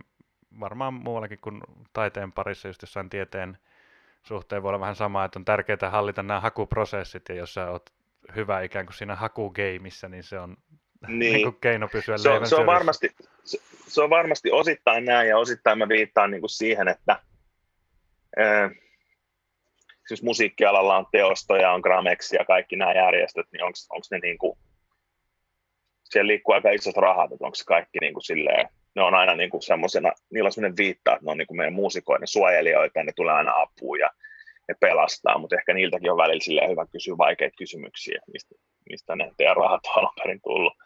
Ja, ja tota, ehkä nyt koronakriisin aikana ei ole se tilanne, mutta silloin kun sanotaan, että taiteelle jotain, niin se on niin kuin vaan niin laaja käsitys tai taiteen kriisi. Mun on tosi vaikea niin kuin ihan sama kuin sanottaisiin urheilulle jotain. Niin pitää miettiä, että no mitä kuuluu salibändille, mitä kuuluu koripallolle, mitä kuuluu jääkiekolle. Et, et, et, tota, ää... Tuo nyt on aika helppo, että eikö se olisi puolet koripallolle ja puolet muille lajeille? niin munkin mielestä. 5-60 prosenttia koripallolle ja loput muille. Mutta sitten esimerkiksi, mä rupesin nyt oikein miettimään tätä sun kysymystä, niin ehkä semmoiset asiat, niin kuin joku musiikkitalo mun mielestä on niin kuin rikastuttanut Helsinkiä tosi paljon ja niiden tarjoamat konsertit vauvoille ja lapsille ja kaikkea ilmastyryt, missä ollaan oltu, niin se on semmoinen kokemus, mikä on musta tosi hienoa, että jokaisella ihmisellä on mahdollisuus saada sellainen kokemus, että sä pääsit johonkin hienoon konserttihalliin kokemaan konsertteja ja se ei välttämättä maksa sulle mitään, mm. niin, tuommoisella on semmoinen arvo, mitä on vaikea mitata vaan niin kuin business, business, Niin business, ja se, business. se ei pääse syntymään ehkä ihan markkinaehtoisesti tuommoinen paikka sille, niin. että se tarvii niin. sen julkisen tuen. Just näin, ja kyllähän kaikkea tuommoista tiedetään tässä ajassa, niin miten paljon tutkimusta pitäisi rahoittaa ja muuta, mutta kai se oma elämä on vaan niin silleen, tärkeimmät ihmiset, mitä itse on kohdannut viime vuosina, kuin varhaiskasvatuksen tämmöiset ammattilaiset tai vaikka opettajat tai muut, niin mä koen, että nekin saa jo niin, kuin niin kehnoa palkkaa, jos näin voi sanoa. Niin mun on niin, kuin niin vaikea valittaa siitä, että paljon jotkut räppärit saataisiin silleen mukaan, niin, niin joo, mä kyllä, vaan niin, niin jotenkin, että et, ihan, lop, ihan loppujen lopuksi mä voisin kuitenkin mennä duuniin vaikka tuohon 7-Eleveniin ja laittaa joka ilta jonkun freestyle-homman päälle tuohon videolle ja räpätä. Ja sekin olisi ihan siedettävää elämää, tiedätkö? Mä tiedän, että mun työllä on niin merkitys, mutta mä yritän vaan niin kuin, että ei se niin helppoa kaikilla muillakaan aloilla. Mutta on varmaan kuitenkin tämä koronakin sellainen tilanne, että se pistää aika monen artistin nyt taas sitten ikään kuin miettimään. Uskotko, että moni pakittaa siitä artistiunelmasta tämän takia? Varmaan Kyllä aika moni uskon. on kuitenkin siinä rajoilla. Kyllä mä uskon voi olla, että mäkin pakitan jossain vaiheessa, mutta en, en, en tiedä. Siis, tämä on ihan, ihan siis helvetti vaikea niin kuin, niin kuin juttu. Siis koko tämä alahan on ihan, ihan niin kuin perseestä, niin kuin, että sä katsot peiliin ja haukut itseäsi monta vuotta ja sitten teet jonkun levy ja sitten jengi kehuu sua ja sitten sä taas silleen, että vitsi mä oon hirveä ihminen ja käyt jonkun luovan prosessin. Ja, tai siis, et, ja sitten se, että kun se on taloudellisesti vaikeaa. Se on, mä tiedän, että mulla on mulla on niin kuin käynyt. Me just riideltiin mun korispodcastissa Tim Duncan vastaan Kevin Garnett ja sillä ja päädyttiin sitten, Tim Duncan käynyt hyvä onni myös. Tiedätkö? Se on niin kuin hyvä systeemi ympärillä. Niin mm. Niin musiikissa on vähän sama, että sulla pitää käydä myös hyvä onni. Et, et, et se ei ole vaan sitä amerikkalaista unelmaa, vaan se on myös sitä, että ketkä ihmiset on huomannut sut, ketkä on nostanut sut yhden tason ylöspäin, ketkä on antanut sulle mahdollisuuden ää, Ja mä koen, että mulla on esimerkiksi käynyt verrattuna hyvä onni. Että mä, mä oon saanut mutta mä oon tehnyt myös oikeita juttuja, että mä oon niinku luotautunut siihen suuntaan, mistä ne tyypit voi poimia mut niinku aina eteenpäin. Et mä oon niinku heittäyt, sinne pitää heittäytyä. Mutta vaikka sä heittäydyt, niin se ei takaa sitä. Eli joku toinen on saattanut heittäytyä ja silloin voinut käydä huono onni. Se ei tarkoita, että mä olisin ollut parempi kuin se. Ja mä tiedän, että ihan sikana jengi on, jotka, kun mä oon niin, niin pitkä ollut tuossa Suomi Rapissa, niin koko ajan sieltä tippuu sitä jengiä niin pois tavallaan. Mm. Et, siis se on ihan fine, mutta se on tosi, se on tosi vaikeaa. Ja se on myös tosi vaikeaa tässä elämäntilanteessa. Mä oon 37, mulla on kaksi lasta. Et se on vähän eri asia olla vaikka 22 ja jos sä saat niin 500 euroa vuokraa myymältä teepaitoja, niin se on ihan fine. Mutta mm. nyt se ei ole enää fine, että sen pitää olla eri taso. Niin mä valitettavasti kyllä mä luulen, että toi oikeasti vaikuttaa. Kyllä mä luulen, että osa tippuu pois. Varsinkin jos sä oot nyt satsannut tähän kevääseen ja sulla on joku albumi tai joku, niin kyllähän tässä tulee niin kuin mahalasku jengille, että se on ihan varma. Ehkä... Mä en tiedä, miten siitä voisi tukea, mutta... Ehkä tuosta saa irti sen, että koska kyse on kuitenkin aika niin kuin lähtökohtaisesti, jos miettii ihan just tämmöisestä niin kuin, tota, vaikka räppäreiden nurkkausta musa-alasta, niin se on niin kuin lähtökohtaisesti jo sen verran epävarmaa ja huteraa noin niin kuin niin toimeentulon no. Tekemisen puolesta, että se niin ehkä no. myös, sillä on ehkä opittu sietämään sitä epävarmuutta. Jos niin vertaa no. vaikka ravintoloitsijaa, joka on niin kuin kädestä suuhun, mutta kuitenkin saanut vaikka kymmenen vuotta samaa juttua pyöritettyä niin kuin raflaansa, niin se on niin kuin paljon isompi putoaminen Kyllä. taas joku... Ja räppäri ei välttämättä ole niin isoja kiinteitä kuluja mm. silleen. Kaikille ei ole sitä omaa studioa, joillain on valitettavasti sekin, tai onneksi, mutta siis sillä, että et, tota, tuohon tämä tiukka tilanne siis monelle, on oikeasti tosi tiukka tilanne. Mutta just rafloit saattaa olla niin isot kiinteät kulut ja henkilöstöt ja mm. kaikki, niin se on niin kuin vähän, vähän vähän niin kuin eri, eri asia, mutta tota, mä en tiedä. Tässä on niin kuin käynyt, käynyt hyvä onni ja toivotaan, että seuraavasta albumista joku tykkää ja tulee taas keikkoja silleen, että vähän niin kuin päivä kerrallaan pitää ehkä mennä siinä. Et ole itse lähtenyt, ootko seurannut alalla varmaan niin kuin sama, mitä mäkin tässä nyt väkerran omasta himasta, niin aika paljon niin kuin musa-alallakin näkyy nyt kaiken maailman live-striimejä ja muita keikkoja. Ootko niin, fi- fiilistellyt niitä tai onko ollut mielessä jotain omia viritelmiä? on mulla ollut mielessä ja olen katsonut kaikki laitteistoikin ja kaikkea. Ja sitten tota, ehkä siinä on vaan ollut se, että nyt on ollut vaan niin paljon hommaa, että on ollut oikeasti niin paljon hommaa tässä perheen kanssa ja sitten mä oon tosiaan tehnyt mun albumiin ja sitten mä oon niinku tehnyt oikeita töitä, niin kuin, että mä en ole, vaikka noinkin oikeita töitä, niin mulla ei ollut aikaa itse nyt täällä pystyttää mitään juttua. tota, mutta mä oon kyllä katsonut ja suunnitellut ja ehkä tämä on enemmän toiminut inspiraationa tulevaisuuteen, että nyt kun niitä katsoo, niin miten tämmöistä voisi hyödyntää. Että jos mm. mä nyt tässä koronakriisin aikana kerkee sitä tarjoaa jengille, niin ehkä myöhemmin, myöhemmin sitten taas, taas niin kuin kerkee. Että, ja tuota Koris-podcastihan mä oon tehnyt, niin kuin säkin teet, niin, niin tota, sitä on tehnyt ja, ja muuta. Ja tota, en mä tiedä. Ehkä sitä on vaan aina tullut räpättyä niin paljon jossain kadulla ja radiossa ja kaikkialle. Tämä ei nyt ole silleen, mikä uusi alue, ei, ei ole inspiroinut ihan valtavasti niin kuin nyt ruveta tässä näin vetää jotain. Ehkä se on sitä uusia biisejä niin kuin valmiina. Niin Kyllä, kyllä. Ja tuo on varmaan, niin kuin mikä itsellekin oli sellainen ennakkoaavistus just, että jos on niin kuin artisti, joka on tekemässä tällä hetkellä levyä, niin se voi olla mm. aika pienempi isku kuin toisaalta se, joka on just lähdössä sinne Siis se on tosi paljon pienempi isku. Tosi, tosi iso, iso ero.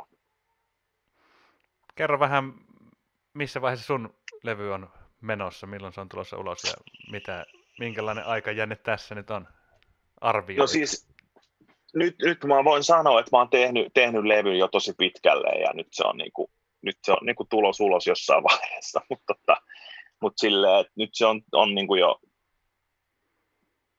siis se ei ole tehty, mutta se on käytännössä tehty. Se on silleen niinku henkisesti tehty ja myös aika paljon fyysisesti tehty. Eli mulla on kaikki ne ideat ja konseptit ja mä tiedän monta biisiä siinä on ja mä tiedän ketkä siinä fiittaa ja mä tiedän, ja mä oon tyytyväinen mun nauhoituksiin ja se on niin kuin silleen tuossa pitkällä. Mutta mut, nyt on enää sitten sellaista tietynlaista viimeistelyä, että, että miten se, miten se niin kuin saadaan, saadaan kasaan. Et mun ensimmäinen soololevy tuli silloin, olisiko ollut viisi vuotta sitten, neljä viisi vuotta sitten. Niin tota, niin, sen verran siinä näköjään kestää. On tässä kaikkea tullut tehtyä välissä, mutta niin kuin se, että saa semmoisen niin oikean levyn, niin, niin kyllä, kyllä me tänä vuonna, siis kyllä me tänä vuonna kuullaan, kuullaan jo musiikkia. Mä oon vasta päässyt oikeastaan tähän Ei riitäkö se oli se levy. Joo, joo. Ostettiin nimittäin tälle mun neljävuotiaalle räppihirmulle Kuben ja Jäbän levy jostain tota, niin, niin, alennus, alennus tota, tiskiltä vitosella ja se on ollut yllättävän Kova. kovassa soitossa. Pauli laittaa sen kyllä ihan omaa ehtoisesti aina pärisemään tuolta. Siisti, joo. Mä oon, mä oon silloin kova toi sävelkorva. Mä oon, mä oon joo, tota. joo, se on kyllä ihan. Kuunnellut. Siitä tulee tekijä mies niin sanotusti. Todellakin. Miten, miten teillä on mennyt siellä toi, toi tota noin, niin onko teillä toi koulu, kouluarki samanlaista tai, tai toi niin kuin kasvatus? Joo, siis homma, että se van, on niin kuin vanhempien van, vastuulla. Vanhempi skidi on tota, niin ensimmäisellä luokalla, mutta kyllä sieltä aika timmit ohjeet tulee. Sitten vaimohan on luoka, luokaopettaja, niin se tekee sitten taas pyörittää okay. sitä omaa luokkaansa täältä kotoa käsiin. Just. Aika niin kuin moinen totuutteleminen huomaatessa, niin just vaimokin laittanut YouTube-kanavaa pystyyn ja silleen opettajakunta ottaa aika iso digiloikkaa tässä kertaheitolla. Ja wow. Ihan siis. Joo, se oli muuten täällä paha, piti sanoa, sori kun keskeytän, kun mä unohdan, niin mä sanon vaan, että, että täällä oli toi tää Zoomi, tämä Zoomi, niin tämä kiellettiin täällä New Yorkissa nyt. Ah, tämä niin, siinä... uuden kapulan okay, kokonaan okay. rattaisiin, eli nyt tämä viikko on ihan pommi, ihan pommi. Just kun oltiin opittu tämä Zoomi, niin nyt se sitten kiellettiin tietoturvasyistä, niin nyt täytyy miettiä, että kaikilla eri systeemeillä ennalta tallennetuilla videoilla ja takasvideoja ja kaikkea, niin vielä enemmän pommi, mutta joo. Onko siellä kuinka tiukka tuo kotikoulusysteemi? Mitä ne niinku, miten, kuinka paljon vaaditaan ja miten se yhteys pidetään koulu ja kodin välillä? No eka backstory on se, että mä olin tosi yllättynyt, miten hyvä, täällä on hirveä ero näiden public schoolien välillä, ne on rankattu, että yksi voi olla kuudenneksi tuhannenneksi paras ja yksi voi olla paras. No meillä sattuu olla tämmöinen tosi hyvä tässä lähellä. Jos sä asut sillä alueella, vähän niin kuin Suomessa, niin sä pääset siihen kouluun automaattisesti, jos kämppä siinä alueella. Munhan piti eka kotikouluttaa noita skidejä, mutta sitten vuokraisäntä oli silleen, että oot varma, että mä oon ennen maikkaa, että vähän tiukat näyttää tuossa meininki, että, että hän on niin kuin tässä, että tuu katsoa tämä koulu. Ja sitten me mentiin katsoa, meillä oli Bed-Stuys Brooklynissa toinen kämppä, onnenkantamoisen löydettiin tämä toinen kämppä, ja sitten löydettiin tuo koulu, ja sitten se oli, long story short, se oli hyvä koulu, se oli kaikki hyvin, lapset meni sinne.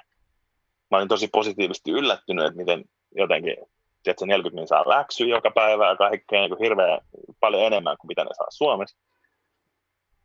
Ja sitten kun tämä loppu, tämä loppu tämä koulu, että alkoi etäkoulu, niin kuin alkoi varmasti Suomessakin tämän, tämän koronan takia, niin siinä on jotain byrokraattisia syitä ja kaikkea. Että vaikka meidänkin nuori lapsi on vasta tarhassa, niin kuin tuolla pre niin se, että siinä on suojeluaspekti, että ne lapset on turvassa, että niiden pitää monitoroida sitä, että ne on niin kuin läsnä siinä, että ne ei ole heitetty heitteille. Ja toinen on se, että jotenkin koulun rahoituksia ja kaikkea liittyy paljon, siellä on niitä oppilaita, että niiden pitää edelleen niin kuin monitoroida sitä. Että siellä on tuommoisia syitä, miksi joka päivä pitää edelleen palauttaa tehtäviä ja olla niin kuin mm. läsnä. Et tota, et siksi, siksi, siksikin varmaan. Joo, kyllä mä oon ollut aika yllättynyt itsekin siitä, että miten tavallaan tiukkaa se vaatimus on, ja joka päivä pitää tyyliin olla, lähettää niin, opettajalle niin. tehtävät valmiina ja tehdä sen tietyn aikataulun sama, mukaan. Mutta ehkä se on aika hyvä, että tämä voisi käydä pitkäksi silleen. Mäkin innostuin. Mä oon samaa mieltä. Tein lukujärjestykset tuommoisten niin ohjeiden mukaisesti tähän uuteen korona-arkeen. En mä paljon kyllä, en mä paljon ensimmäisen viikon jälkeen katsellut sitä lukujärjestystä enää. Et, Etkö? Ei, se oli semmoinen yhden, yhden iltapäivän tavallaan mukava touhu. Näkyykö No niin, näkyy, näkyy, näkyy. Päiväohjelma. Yhe, kahdeksalta aamutoimet, yhdeksältä on eka Zoomi, 10.11 koulu, 11.12 ulkoilu, lounas, lukeminen, koulu, Zoomi, välipala, läksyt, päivällinen, sitten illalla saa pelaa Nintendo Switchia ja kaikkea. Mutta sitten kyllä se vähän auttaa, kun ne lyö tonne noin. Joo, se kyllä se, se niinku kieltämättä, ehkä täytyy nyt just miettiä, että itselläkin se oli se ekat päivät, kun Anni oli vielä opettajan hommissa siellä ihan koulussa ja itse joutui tota kahden skidin kanssa sirkusta pyörittämään, niin se oli varmaan se tiukkaa hommaa. tiukempaa. Ja nyt taas sitten tämä niinku, kenraali pyörii niinku, säntillisesti itse saa vaan roikkua mukana ehkä vähän enemmän kuin muistaa vaan välillä laittaa ruokaa ja hoitaa pyykkihommia ja muita niin kuin pakollisia itsekin. Siis Zoomi oli tosi hyvä just siinä, että kun meilläkin alkaa yhdeksältä aina se koulu aamut Zoomi, niin se opettaja pystyy mutettaa kaikki. sitten se pystyy valitsemaan, niin kun joku viittaa, niin se vaan un, unmutettaa sen ja sitten se puhuu. Se pysyy silleen hallus, mutta tämä on ilmeisesti toiminta, mitä ei ole noissa kaikissa niin muissa hang, Hangoutissa ei, joo, ei taida pystyä muissa. Niin. Tässä pystyy se. Sen takia se vaikeuttaa nyt tosi paljon sitä koulunkäyntiä. Joo, ja nuo on muutenkin ikäviä tavalla, että jos saa yhden jonkun systeemi, mikä ei ole ihan itsestään selvää, että se kaiken kattavasti menee edes perille ja siinä omaa työnsä, niin sitten todella nihkeitä ruveta viestimään siitä muutoksesta. Niin. Aina uusiin no systeemiin. No millaista, millaista musiikkia mun pitäisi sun mielestä niin tehdä? Nyt olette kuunnellut sitä mun eka levyä, niin millaisia odotuksia teillä on? Tota noin? Mm, no mun mielestähän tietysti pitäisi tehdä sitä jotain tämmöistä katuräppiä. Ysäri. Ei Ysäri välttämättä, en mä välttämättä ysäri. Mikä se oli se Lost Coastin joku taannoinen EP? Wincave Mixtape. Joo, se oli, se oli tietysti aika timmiä, timmiä tavaraa. Joo, joo. Mutta tota, niin, en mä tiedä, kyllä mä oon oppinut ehkä, kestänyt hetken aikaa, että niin hiffas sen bounce-homman, mikä tuossa edellisellä levyllä oli. Ja... Niin se oli aika semmoinen niin kuin leimallinen, mm. se oli niin kuin pelkkää sitä. Mutta siksi mä, mä uskon myös, että se toimii tuolla niin kuin Paulille, koska sillä on niin kuin helvetin monen korva spotta, niin kuin, että niitä niin kuin tietynlaisia juttuja, se niin kuin tietyt tyylit tuolta musasta, niin siinäkin Joo. on se oma leimallinen tyyli, niin mä uskon, että se on se syy, miksi se niin kuin potkii, pysyy rotaatiossa. Niin, niin siinä on, sillä voi olla niin hyvä sävelkorva siihen rytmiikkaan myös, että se jotenkin niin, niin kyllä, kyllä. kiinnostaa sitä tai jotain, jos se on niin tarkka tunnistaa noita. Niin No voiko sun mielestä räppäri keski-ikäistyä? Mikä on sun mielestä räppärin niin tollanen, tota, se tota, katto? Sitähän ei ole nähty vielä. Suomessa? Ei, siis sitä ei ole nimenomaan nähty. Se pitää vetää niin kuin päätyy asti ja sitten on semmoiset niin kuin Neil Young-tyyliset akustiset räppärit heittämässä Kova. vähän niin kuin erityylistä keikkaa, että se me tullaan näkemään. Mä oon ihan silleen messissä, ei mun mielestä siinä. Big Daddy Kane istuu siellä vaan nojatuolilla ja Joo, joo, kyllä nyt Suomessa voi Ukki nähdä. kertoo jonkun, vähän tarinoita. Varmaan just joku Paleface ja kyllä en ihmettelisi, jos jäbän näkisi siellä silleen plus 60 niin. räppäreissä ensimmäisten joukossa. Ilovaarin rockissa. Mutta eihän tuo kulttuuri on niin pitkäikäinen vielä, että sitä olisi edes niinku päästy testaamaan. Niin, pystyisi tietää. Aivan. Aivan. No mitäs, tota noin, mitäs tämä median tila sitten? Mikä on, mikä on median tila nykyään Suomessa ja, ja mihin sen pitäisi sun mielestä mennä? Aika heikko. Niin kun, heikko, ei mm, ole hyviä medioita. Eikä on, ole rahaa on, varmaankaan. Siis mun mielestä Hesari on hyvä media, Yle on hyvä media, mutta niillä on niin kuin niin on. kassa kunnossa ja median mm. keskittyminen niin kuin kovasti väittävät, että mitään vaikutuksia ei ole nyt kun osti osti Sanoma nämä Alman lehdet pois ja se kuitenkin ta- tarkoittaa, että niin kuin markkina keskittyy entisestään ja sitten taas meitä puolipakkoyrittäjiä alkaa olla alalla aika paljon silleen pikkuhiljaa. Kyllä. En usko, että kaikille riittää leipää ja sitten väkisinkin niin. ihmisiä valuu myös alalta pois sen kautta, mutta toisaalta mm. en mä tiedä media on niin monenlaista. Iltapäivälehdet on ehkä semmoinen, mm. mitä kohtaamaan kaikista eniten kriittinen tavallaan. On se sitten korona tai joku politiikka ihan arjessa tai mikä niin. tahansa, niin se tavallaan...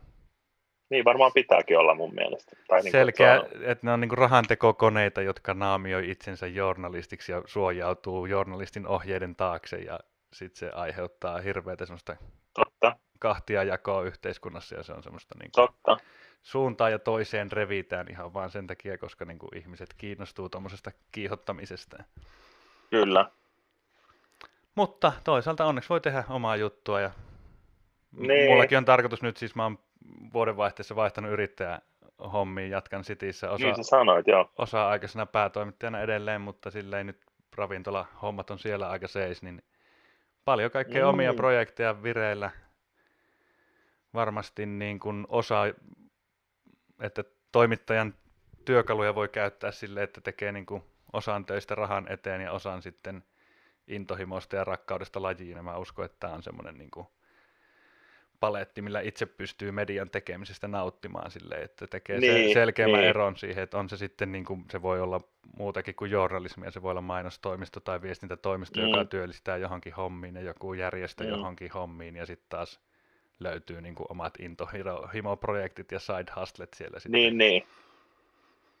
No miten ärsyttääkö sinua sitten sellainen ikinä, jos sä teet jutun jostain ja sitten huomen joku muu tekee huomen siitä, että Särre on New Yorkissa koronaviruksen aikana ja sitten se laittaa sen, laittaa, että sanotaan ne, näin päin, että se on katsonut eka tämän ja sitten se tekee tämän saman jutun ja sitten se laittaa, mutta sitten onkin töissä Hesarilla mm, tai Iltalehdessä, no, saa enemmän huomioon. Siis mä kahdeksan vuotta tehnyt City juttuja, niin ei, ei ole ihan yksi tai kaksi kertaa, kun mä oon tämmöisen niin kuin havainnon tehnyt Hesarin esimerkiksi toiminnasta.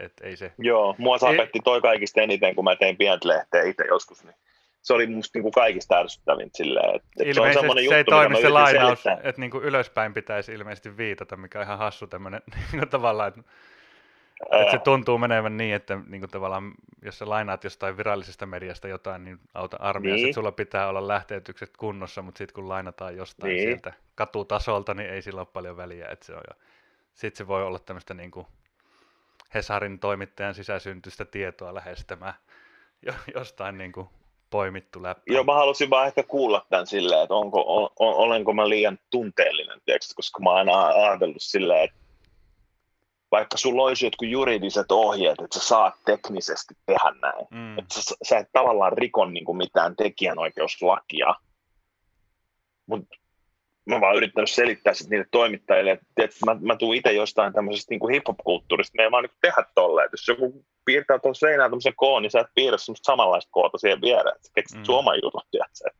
Kaikkihan me pöllitään jotain, tai kaikki me pöllitään, mutta se, että et mun mielestä toi on mediassa yksi iso ongelma, että ne isot aina käyttää sitä aluskasvillisuutta melkein semmoisena fiidinä, että miksi jengi on duunissa tuolla tekemässä niin kuin, että sä oot sellainen fiidi melkein niille, niin, niin seuraa sua niin, niin mutta... Twitter-fiidiin, ja sitten ne ottaa sieltä se ja tekee, ja sitten ne saa tuhat jakoa, ja sä oot saanut sata jakoa. Ja sitten niin mikä pointti siinä on kenenkään laittaa käsi saveen, niin. jos, se, jos no median se... pointti on vaan ottaa, että et medias ei tavallaan ole roolia sille ihmisille, joka itse keksii sen ilmiön. Mm, no se on. Sitä sun kannattaa vaan olla siellä yläpilvellä ja vaan niin kuin poimii niitä tälleen. Niin, se on sitä keskittymisen yksi vaikutus, miten se niin kuin valta keskittyy ja sitten se toisaalta niin kuin just se, että ihan sama missä että se Hesarin tai jonkun ison median peitto on niin valtava, että sä pystyt runttaamaan sen semmoisena autenttisena juttuna läpi sitten kuitenkin. Mut, tiedätkö mistä toi auttaa? Sitten kun sä menet pöydän toiselle puolelle, sä alat promoa musaa tai alat promoa tai ilmiöitä, sä voit kirjoittaa itse valmiiksi just semmoisen, mä kirjoitan semmoisen lehtijutun tästä, että joku haluaa pölliä tänne.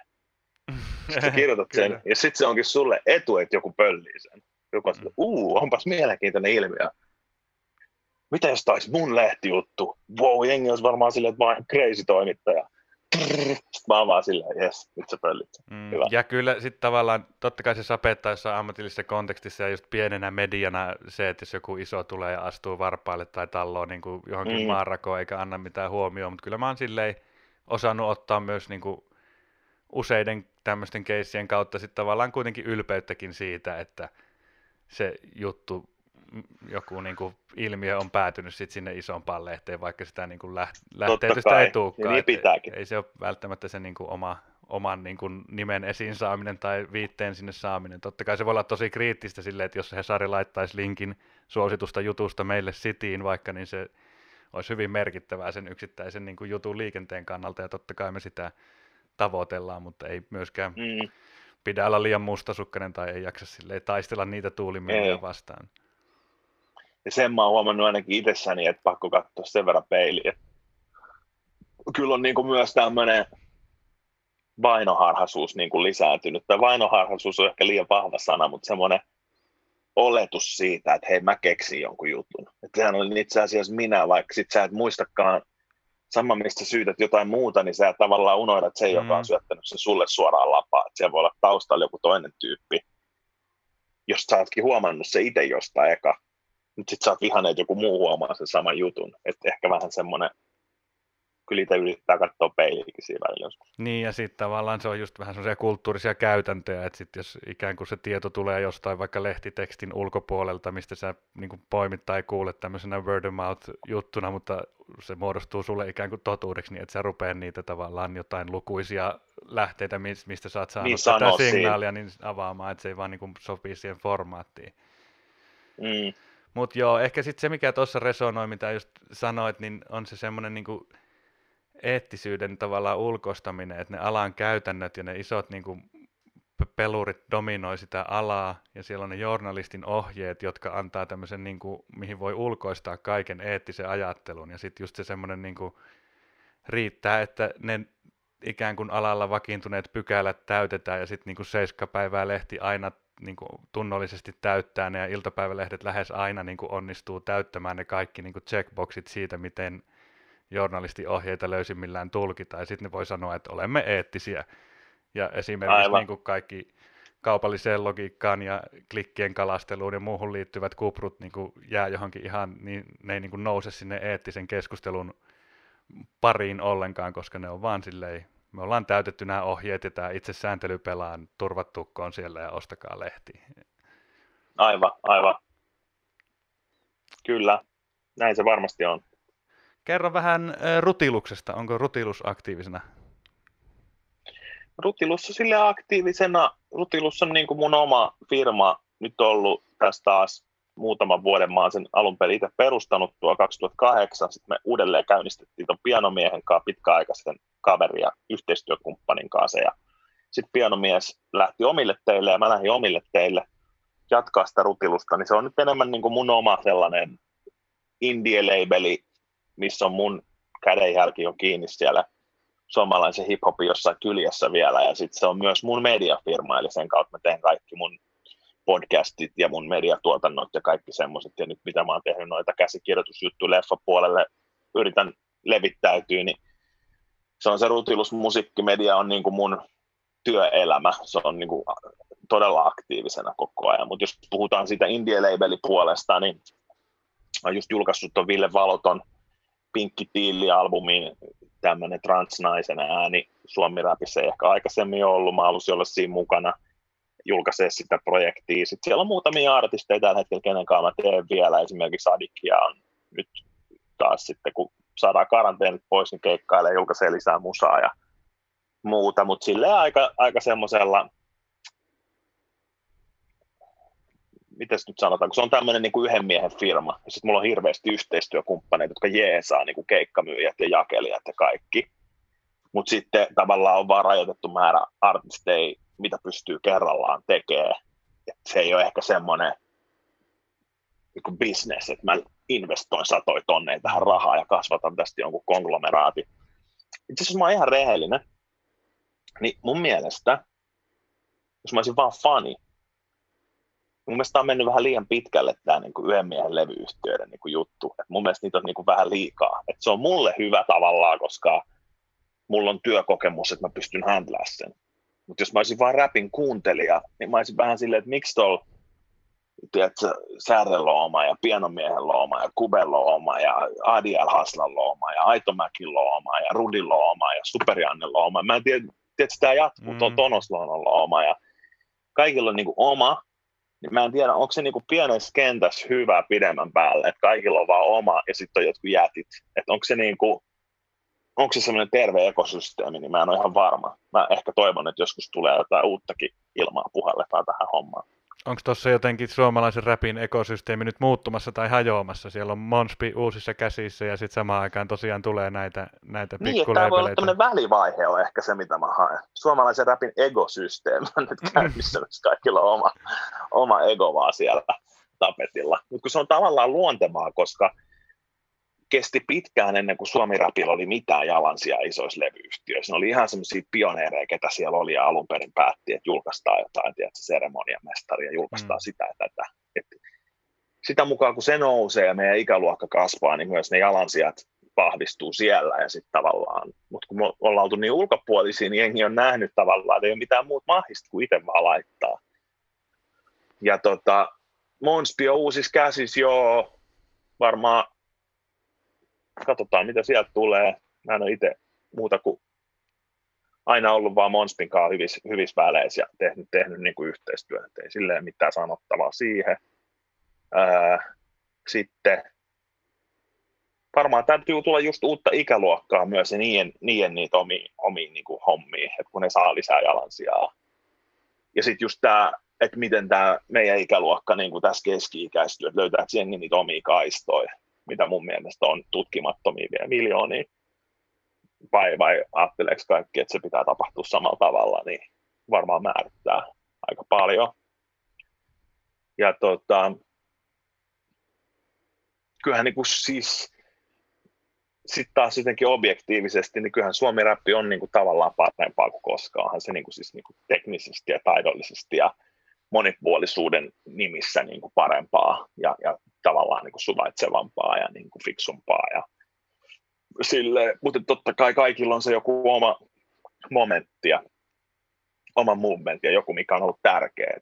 Kaikki tietää, että silloin kun punkki syntyi tai rokki syntyi tai mikä vaan syntyy, niin siinä on joku semmoinen, en mä usko, että semmoista vähäiset äänet tyylistä energiaa, ei, ei sitä voi niin kuin käsin kosketella tavallaan. Että se on niin kuin, joku juttu syntyy jossain paikassa johonkin aikaan ja sitten se lähtee niin kuin muovaa sitä, miksi joku on, skene tulee, niin sit, jos sä oot ollut siellä läsnä, niin kyllä se on varmaan ollut aika ihmeellistä kokea.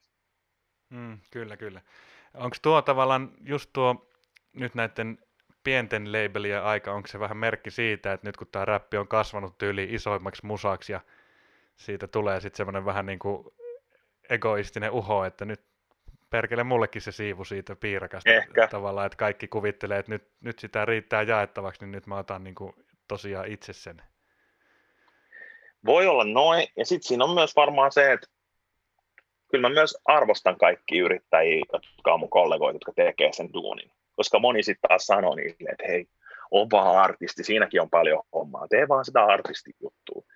Mutta sanoisit sä noin jollekin Ice Cubelle, että hei, älä käsikirjoita Fridayta, ei ole sun juttu. Ja nyt oot vaan artisti, et kirjoita näille muille artisteille. Älä mitään Big Three liigaa rupea nyt käynnistää. Nyt pysyt artistina. Dr. Dre, hei. No kuulokkeet, no ei ole hyvä idea. Ei, ei kannata Jay-Z tuota Tidalia lähteä perustamaan. Et, et, kun sä et sanoisi noin noille, niin miksi sä sanot, miksi sä vedät, yrität tönästä kentältä jengiä, jotka yrittää rakentaa niin omia unelmia. Et kyllä mä haluaisin, että jengi loisi ne unelmat edelleen ja että jengi, jengi rakentaisi sitä, sitä omaa kaistaa, mutta mutta just se vaan, että kun se on nykyään niin paljon helpompaa ihan jo siksi, kun ei ole fyysisiä levyjä. Et kuka vaan voi perustaa sellaisen tukikohdan, jonka kautta asiat liikkuu tuonne nettiin. Sitten sun pitää vaan artistina nähdä, että onko tukikohdasta mulle hyötyä, tai viestinnällistä hyötyä, brändillistä hyötyä, taloudellista hyötyä, mitä tahansa hyötyä. Osaako toi tyyppi antaa mulle studion, osaako se opettaa mut tekemään biittejä.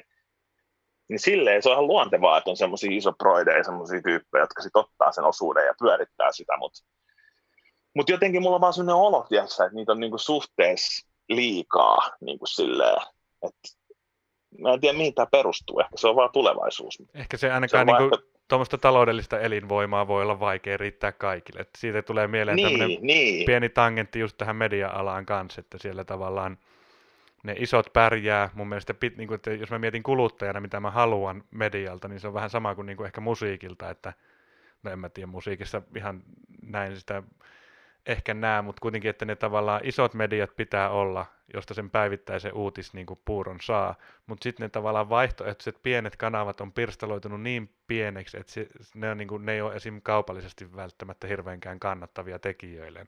Ja se voi median puolella olla tyyliin tämä mun niin kuin, haastattelusarja ja sen mahdolliset parisataa katsojaa tai kuuntelijaa, ja sitten toisaalta se voi olla niin kuin joku indie label, kun musagenret kaikki pirstoutuu niin kuin pienempiin osiin ja sitten siellä jokaisella on niin kuin oma label, että tavallaan ihmiset ei halua samaistua semmoisiin niin kuin hirveän tai mihinkään keskikokoisiin juttuihin, että se on niin kuin tosi tiukka rajaus siitä omasta alakulttuurisesta Joo. ilmiöstä tai sitten semmoinen niin kuin kaikkien ihmisten yhteinen puuro tai iltapuhde, mikä onkaan se niin kuin massaviihde niin. sitten. Se on tosi vaikea. Sitten se on niin kuin, ehkä toisella puolella pöytä myös vähän sellainen, että niin kuin artistien pitää itse nähdä aina, mitä ne haluaa, että mitä niiden kannattaa tehdä ja mikä on semmoinen oikea juttu. Että itsellä saattaa joskus tulla vaan sellainen kulttuurillinen semmoinen liekkisytty sisälle. Tässä jutussa mä haluan olla mukana, että mä haluan julkaista. Mulla ei ole ehkä eniten rahaa kaikista labeleista, mutta jos sitä artistia kiinnostaa, niin tämä mä haluan tehdä ja tämä on niin kuin siisti. Mä en niin kelaa mitään tavallaan, mä vaan teen sen. Mutta sitten pitää olla niitä töitä, mitkä mahdollistaa mulle sen, että mä pystyn tekemään tota juttua, mistä mä saan rahaa ja näin. Niin sitten se on sama isoin labeleille, jos ne on monikansallisia yrityksiä, niin ni- niilläkin on omat vastuut tavallaan ne on vaan Suomen joku labeli. Niiden tavoite on siellä omassa markkinassa tehdä semmoinen Excel, että se näyttää hyvältä, että sen labelin toiminta kannattaa olla Suomessa. Niin kyllähän niidenkin ihmisten pitää olla vastuullisia työntekijöitä, tehdä se duuni, mitä niille on annettu. Ja sitten ne artistit, jotka sopii siihen niiden työtehtävään, niin sitten tiedätkö, mennään mukaan sinne mankeliin ja tehdään se juttu sille jotenkin yhdessä. Mutta sitten taas monella artistilla voi olla vaan se, että mä haluan tehdä nyt semmoista taidetta, mitä Suomessa ei ole. Mm. Mä haluan oman labelin ja se on se, että jengi pitää myös itse miettiä sitä, onko se industry pielessä vai onko se oma, yrität sä vahingossa työntää semmoista neljöä semmoiseen ympyrän muotoiseen reikään, Tämä musa ei nyt vaan mene tuonne isolle labelille, se ei vaan mene. Miten tuossa ehkä noissa rutiluksen artisteissa näkyy just tuo ehkä tämä ilmiö, mistä tässä nyt puhuit, että onko tavallaan nämä vali- niin. tyypit valikoitunut, ne ei ole niin kuin samasta puusta veistettyjä, mutta siellä on ehkä semmoisia ääniä, mitä ei ole kuultu suomalaisen rapin parissa, ja toisaalta sitten joku Kalle, Kalle Kinos on ehkä niinku tämmöinen niin. tavallaan niinku staple sitten Kalle Kinoshan on kärsinyt myös tämmöisestä helsinkiläisten syrjinnästä niin kuin tosi pitkään tavallaan, että jengi on vetänyt sitä kummeliläppää sille niin kuin aina noille tamperelaisille. Mm. kyllähän se vahingossa on tullut sille, että ehkä musta on jotain tämmöistä sosiaalityöntekijän poikaa kuitenkin sitten jäljellä, että mä otan näitä tyyppejä, että mä en ole ehkä kelannut sitä, mutta ehkä siitä on tullut vähän semmoinen outcast, että nämä on ne tyypit. Näin. Jännä, Onhan pakko sanoa, että on, on jännä, jos et ole kelannut, koska se kuitenkin niin kuin se tavallaan tuntuu noista valinnoista, just tavallaan se, ehkä Ville Valot on silleen niin kuin alleviivas jotenkin sit sen, mikä on mun mielestä just hyvää pyrkimys tavallaan kulttuurissa, että niin. päästään semmoisia ääniä, ääniä, jotka on niin kuin vähän niin, va- niin. Niin vaihtoehtoisempia no siis, niin ääneen.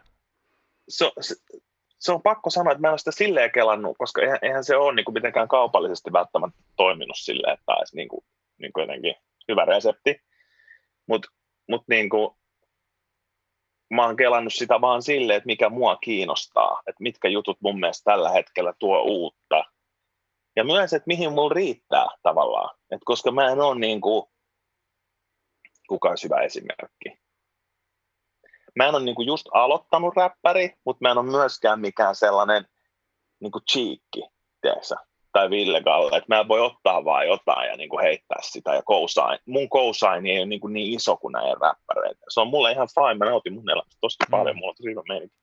Mutta mä vaan kerron sitä, että miksi mä valikoin tietyt artistit, mm. niin, kuin, niin niiden pitää olla semmoisia, mitkä tulee siitä, että mitä mä voin tuoda lisää tuohon kenttään. Et en, en mä voi kilpailla niin kuin sellaisten mua isompien tyyppien kanssa niin kuin niiden, että nyt mullakin on tämmöinen poppilaula, että mullakin on tämmöinen ja sitten mulla ei ole yhtä paljon niin kuin tavallaan et, et resursseja kuin ison levyyhtiölle, että jos joku tarvii paljon sitä, niin sen kannattaa mennä sinne. Semmoista aika omatoimiset itsenäiset artistit. Tämähän on vähän tämmöinen niin kuin, edes särre, oma musa ei ole enää oikein sitä rutilus niin kuin meininkiä, vaan rutilus on niin kuin jotain sellaista alkuräjähdysartisteja. Mm. Se on sellainen ponnahduslauta jengille. Se on niin kuin semmoinen siinä on jotain vähän enemmän punkkia kuin mitä esimerkiksi Särre omassa musassa on, että siinä sellaista, että sinne otetaan niitä tyyppejä, kenelle ei ole vielä tilaa, mutta silleen se on niin kuin mennyt tällä hetkellä. Mä en tiedä, miten se tulee mennä tulevaisuudessa, mutta ainakin, ainakin nyt. Joo, tosi kiinnostava. Kyllä mä pystyn niin kuin hiffaan ton näkökulman. Onko se myös sitä, voiko sen kääntää niin päin, että sä ikään kuin tässä on, niin kuin, on artistia, kenelle sä pystyt myös tekemään ikään kuin isoimman palveluksen. Ikään kuin sun niin kuin tämä leverage vipuvarsi riittää heidän suhteen tavallaan viemään no heitä, heitä paikkoihin. Niin kuin. Kyllä mä yritän ajatella sitä niin, joo. Kyllä mä yritän ajatella, että mihin se riittää ja onko siitä niin kuin hyötyä. Ja loppujen lopuksi, sitä, loppujen lopuksi sen pitää olla semmoista musaa, kun kuitenkin mä oon kasvanut sit itse siinä, että kaikki jutut, mitä joku sanoo ekaa kertaa, niin oli niinku outoa, että vau, että hei, ootko kuullut, nyt räppää tälleen, ja Juhani Saksikäs teki tämmöisen seiskatuumassa, hei, vitsi, okei, täällä on joku petos, kuuntele mitä se sanoo, sanoo tälleen näin, ja tämä sanoo tälleen, tämä Jontti on ihan hullu, kuuntele sanoo tälleen, että kun kaikki oli niin uutta, niin kai mulla on jäänyt siitä vähän semmoinen, että nyt mä voisin vielä tuoda suomi-räppiin mm. jotain uutta niin kuin tolla tavalla. Ja just sieltä kulttuuripuolelta, kun jutut ei ollut vielä niin isoja ja hiottuja, semmoisia paketteja, mitä niin kuin myydään. Niin ehkä mä niin kuin rutilus julkaisee sellaisia artisteja, mistä saa hyviä lehtijuttuja. Ja ehkä striimaa niin paljon tuossa Spotifyssa, mutta niistä, mm. niistä voi tehdä hyviä tota noin, niin, ää, lehtijuttuja. Ehkä se on ihan järkevää niin kuin katsomista myös tulevaisuuteen, että voisi kuvitella, mm. että niin kuin, nämä ei ole ensimmäinen feministi, tai no ei taida olla nyt niin Adikia ehkä ensimmäinen feministiräppäri muutenkaan, mutta kuitenkin noin niin, niin. vahvalla niin. feministisellä kulmalla tai transnaisiakin varmaan tullaan niin. näkemään niin kuin tässä kentässä varmaan. jossain Joo. vaiheessa, ja siinä mielessähän tuo on tosi tärkeää pelin avausta, että se on helpompi seuraavan tulla, kun on siellä joku niin kuin kentällä ollut. Joo, näin mä ehkä koen sen itsekin, että, että sitten se vaan pitää tasapainottaa silleen, että en mäkään mitään niin kuin, tiedätkö, pelkkä hyvän tekijä, sun pitää näille laittaa ruokaa suuhun koko ajan silleen kaikki, että se pitää olla silleen puolia ja toisia. Vaan nämä kaikki Rutiluksen artistit on ollut myös valtava yhteistyökykyisiä, että ne on ollut kaikki tosi omatoimisia ja silleen mun, mun duuni on ollut niin kuin tosi helppoa, koska, koska ne on ymmärtänyt mun tilanteen ja ne on auttanut mua, että se on semmoinen dialogi. Jos ei sitä ole, niin sit se ei mm. oikein, oikein niin kuin natsaa, että, että kyllä mä oon saanut myös tosi hyvää, hyvää niin kuin, että en mä tiedä, olisiko se, olisiko se myöskään, niin kuin, että sä rupeisit coachaamaan jotain 18-vuotiaasta Jonneen niin kuin backpack-räppäriksi mm. 2005 kikkojen mukaisesti niin. silleen, että ei se olisi ehkä niin kuin kumminkaan puoli hirveän hedelmällistä. Että... Ja sitten se on aina just sitä tota kautta mä pystyn vähän tukea tiettyjä juttuja, kun mun oma arki on niin erilaista, niin kuin varmaan sunkin arki on erilaista, mm. kun se oli 20-vuotiaan silleen, mm. Että että oma arki, oma musa on enemmän sellaista, että unelmoi vaan silleen, että ei vitsi, toista joku lapsenvahti, tiedätkö, että pääsisi hetkeksi jostain Prisma-arjesta, tiedätkö, käymään jossain vähän bailaa jonkun viikonlopun ja sitten tulla takaisin. Se on niin, kuin niin, niin erilaista. Se on, se on niin kuin, et, et, sit mun musa tulee siitä ja mun musa on, sen on pakko tulla aina siitä, missä mä menen. Mutta muiden ihmisten elämäntilanne tulee sieltä, mistä se, että se on se, mitä mä yritän opetella artistina vielä voimakkaammin koko ajan että mä en leimaa itseäni mihinkään esteettiseen juttuun, mikä on nyt pinnalla tai muuta, vaan mä annan sen vaan tulla sydämestä, mitä mä elän, koska se on loppujen lopuksi se, mitä mun on artistin annettavaa, eikä, eikä se, että no nyt muuttuu vaikka joku, tiedätkö, tyylilaji, että nyt muukin pitää tehdä sitä tai jotain, että ei se, ei se niin kuin... Joo, no kyllä näitä on tullut mietitty. Mennäänkö teemoissa tulevassa musiikissa enemmän vielä tähän tämmöiseen faija-räppikulmaan, ehkä jos san, niin no, nopea ehkä, tulkinta, ehkä. että sulla oli aika hienoa tasapainoilua siinä viisi vuotta sitten olevalla revyllä, että siinä niin kuin vielä oltiin klubilla, mutta siellä oli jo vähän niin kuin perhe tai vaimo, niin. vaimo ainakin mukana, niin kuin, ja se oli, että sitäkään siinä... niin kuin siirtymävaihetta ei ehkä voi tehdä toiseen kertaan samalla teemoilla. Ei. Mulla oli se viime levy oli ehkä sellainen, että se oli niin kuin enemmän sellainen koriskenttä karikatyyri, että silloin jos jos vaikka sulla olisi joukkue ja mulla olisi, teillä olisi joku nelostivarijoukko ja mm. meillä oli viitostivari ja me noustaisiin nelostivari ja me haluttaisiin voittaa tehdä. Se, se oli niin kuin ehkä se särre ei riitä sinne koriskenttä karikatyyri, me yritetään niin kuin voittaa toisemme ja sitten mä sain siihen tuottua sitä battle rappi kulmaa ja, ja, ja tota, sitten siellä oli voimakas se musiikillinen ja nyt ehkä tämä uusi levy on enemmän sellainen pehmeämpi levy. Niin kuin, että jos se oli semmoinen rajulevy, niin tämä on niin kuin tosi softi. Se oli mulle se suurin pelko myös siitä, että voiko tämä olla näin niin kuin softi. Ja, mutta sitten samaan aikaan mä itse nautin semmoisesta musiikista myös, niin kuin jostain rennosta country-musasta tai jostain niin kuin, tämmöisiä artisteja niin kuin Pharrell tai Mark Ronson tai CeeLo tai, tai tota, Daft Punk tai että sä vaan sanot joku, että I have a good feeling, I open the window, and tiedätkö, että, että voisiko tuommoisesta tehdä musaa. Mm. Se oli se mun, että vois, voisiko se olla vaan näin. Se oli se niin kuin lähtöajatus, ja siitä mä ton tein sen seuraavan. Tämä on ehkä enemmän nyt sitä, että on se lapsen vahti ja on päästy tanssiin, ja nyt tanssitaan. Se, sellaista fiilistä mulla on niin kuin tästä levystä enemmän. Et vähemmän sitä tekijä, minä, tekijämyytti, semmoinen, että mä mä oon tekijä, vaan nyt on ehkä enemmän se, että let's dance. Niin, ja ehkä ne on myös vähän yleismaailmallisempia teemoja, sitten sopii myös aikuiseen suuhun ehkä paremmin kuin sellainen esim. räppi, gamein niin. sisältä nouseva niin kuin kieli. Niin, kyllä, ehdot, ehdottomasti, ja se, se on niin kuin, tämä on niin kuin, Hieno, tämä on tämä inspiraatio, hieno biisi. tällainen tästä tuli. Taisit viitata tähän Farrelli Gust of Wind, vai mikä se on se biisi? Gust of Wind, se, se sanoo Open the Window se oli se yksi se kohta, oli tuuli on mulle, niin se suu, sen. miten se, onko se suutelu vai tunt, niin niin. Kuin, että se tuuli Kyllä. suutelee sitä, tai että se on niin kuin ihan Sitä helvetin hieno kohta. Sitä, koska, niin, niin mä ajattelin, että tämä on niin kuin se riimi tavallaan, että, että, että jos yhtä suuren mielikuvan pystyisi avaamaan räppiriimillä, oli se mun prosessi. Että tämä laulaa sen, avaa sen ikkunan, mutta mä voisin myös riimeissä kertoa tuommoisia niin hienoja missä jotain tosi, tosi siistiä tapahtuu. Niin siitä tämä niin kuin lähti. Et nyt tämä on pakko kertoa jostain muusta kuin, että mä kyykytän sua koriskentällä. Mm. No, tämän on pakko, niin kuin, tämän, tämän lähtöajatuksen pitää tulla jostain muualta. Ja, ja siitä toi niin kuin lähti toi, toi homma. Et, et se, on, se on ehkä se, mitä nyt, nyt tässä niin kuin tehdään. Kiinnostavaa. Milloin tulee ensimmäiset biisit ulos? Kyllä ne tulee ulos tässä tänä vuonna. Mä en nyt osaa sanoa vielä, että milloin, milloin tulee tarkalleen, koska se ei kuitenkaan pidä paikkansa, mutta, mutta sanotaanko näin, että jos tämä homma olisi tosi pahasti vaiheessa, niin mä oon niin, niin tietoinen, että mä en uskaltaisi puhua siitä tässä haastattelussa, vaan mä olisin vaan silleen, että jos, mm. koska mä oon puhunut tästä näin paljon, jengi voi olettaa, että se on tosi hyvässä vaiheessa. Näin voidaan sanoa tälleen salaperäisesti. Uskotaan, kuulostaa ihan vakuuttavalta. Tosiaan sen verran artistejakin haastatellut, että ei varmaan tulisi tämänkään vertaa, jos, niin. jos ei olisi jotain niin, oikeasti niin. Niin kuin siellä jo kassissa. Lop, Kyllä. Loppuun pari lyhyttä teemaa, tässä vedetään jo puolitoista tuntia, vaikka lyhy, niin kuin puol- puolesta tunnista puhe oli alun perin. Tota, niin, kun mä pääsen sinne perheen kanssa New Yorkiin, niin mitkä on ne nopeat vinkit, mitä siellä kannattaa duunata?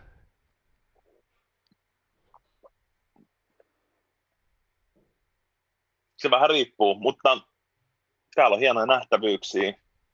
En ollenkaan väheksy semmoisia turisti, turistijuttuja täällä. Ja sitten ne on varmaan enemmän kaikkien tiedossa.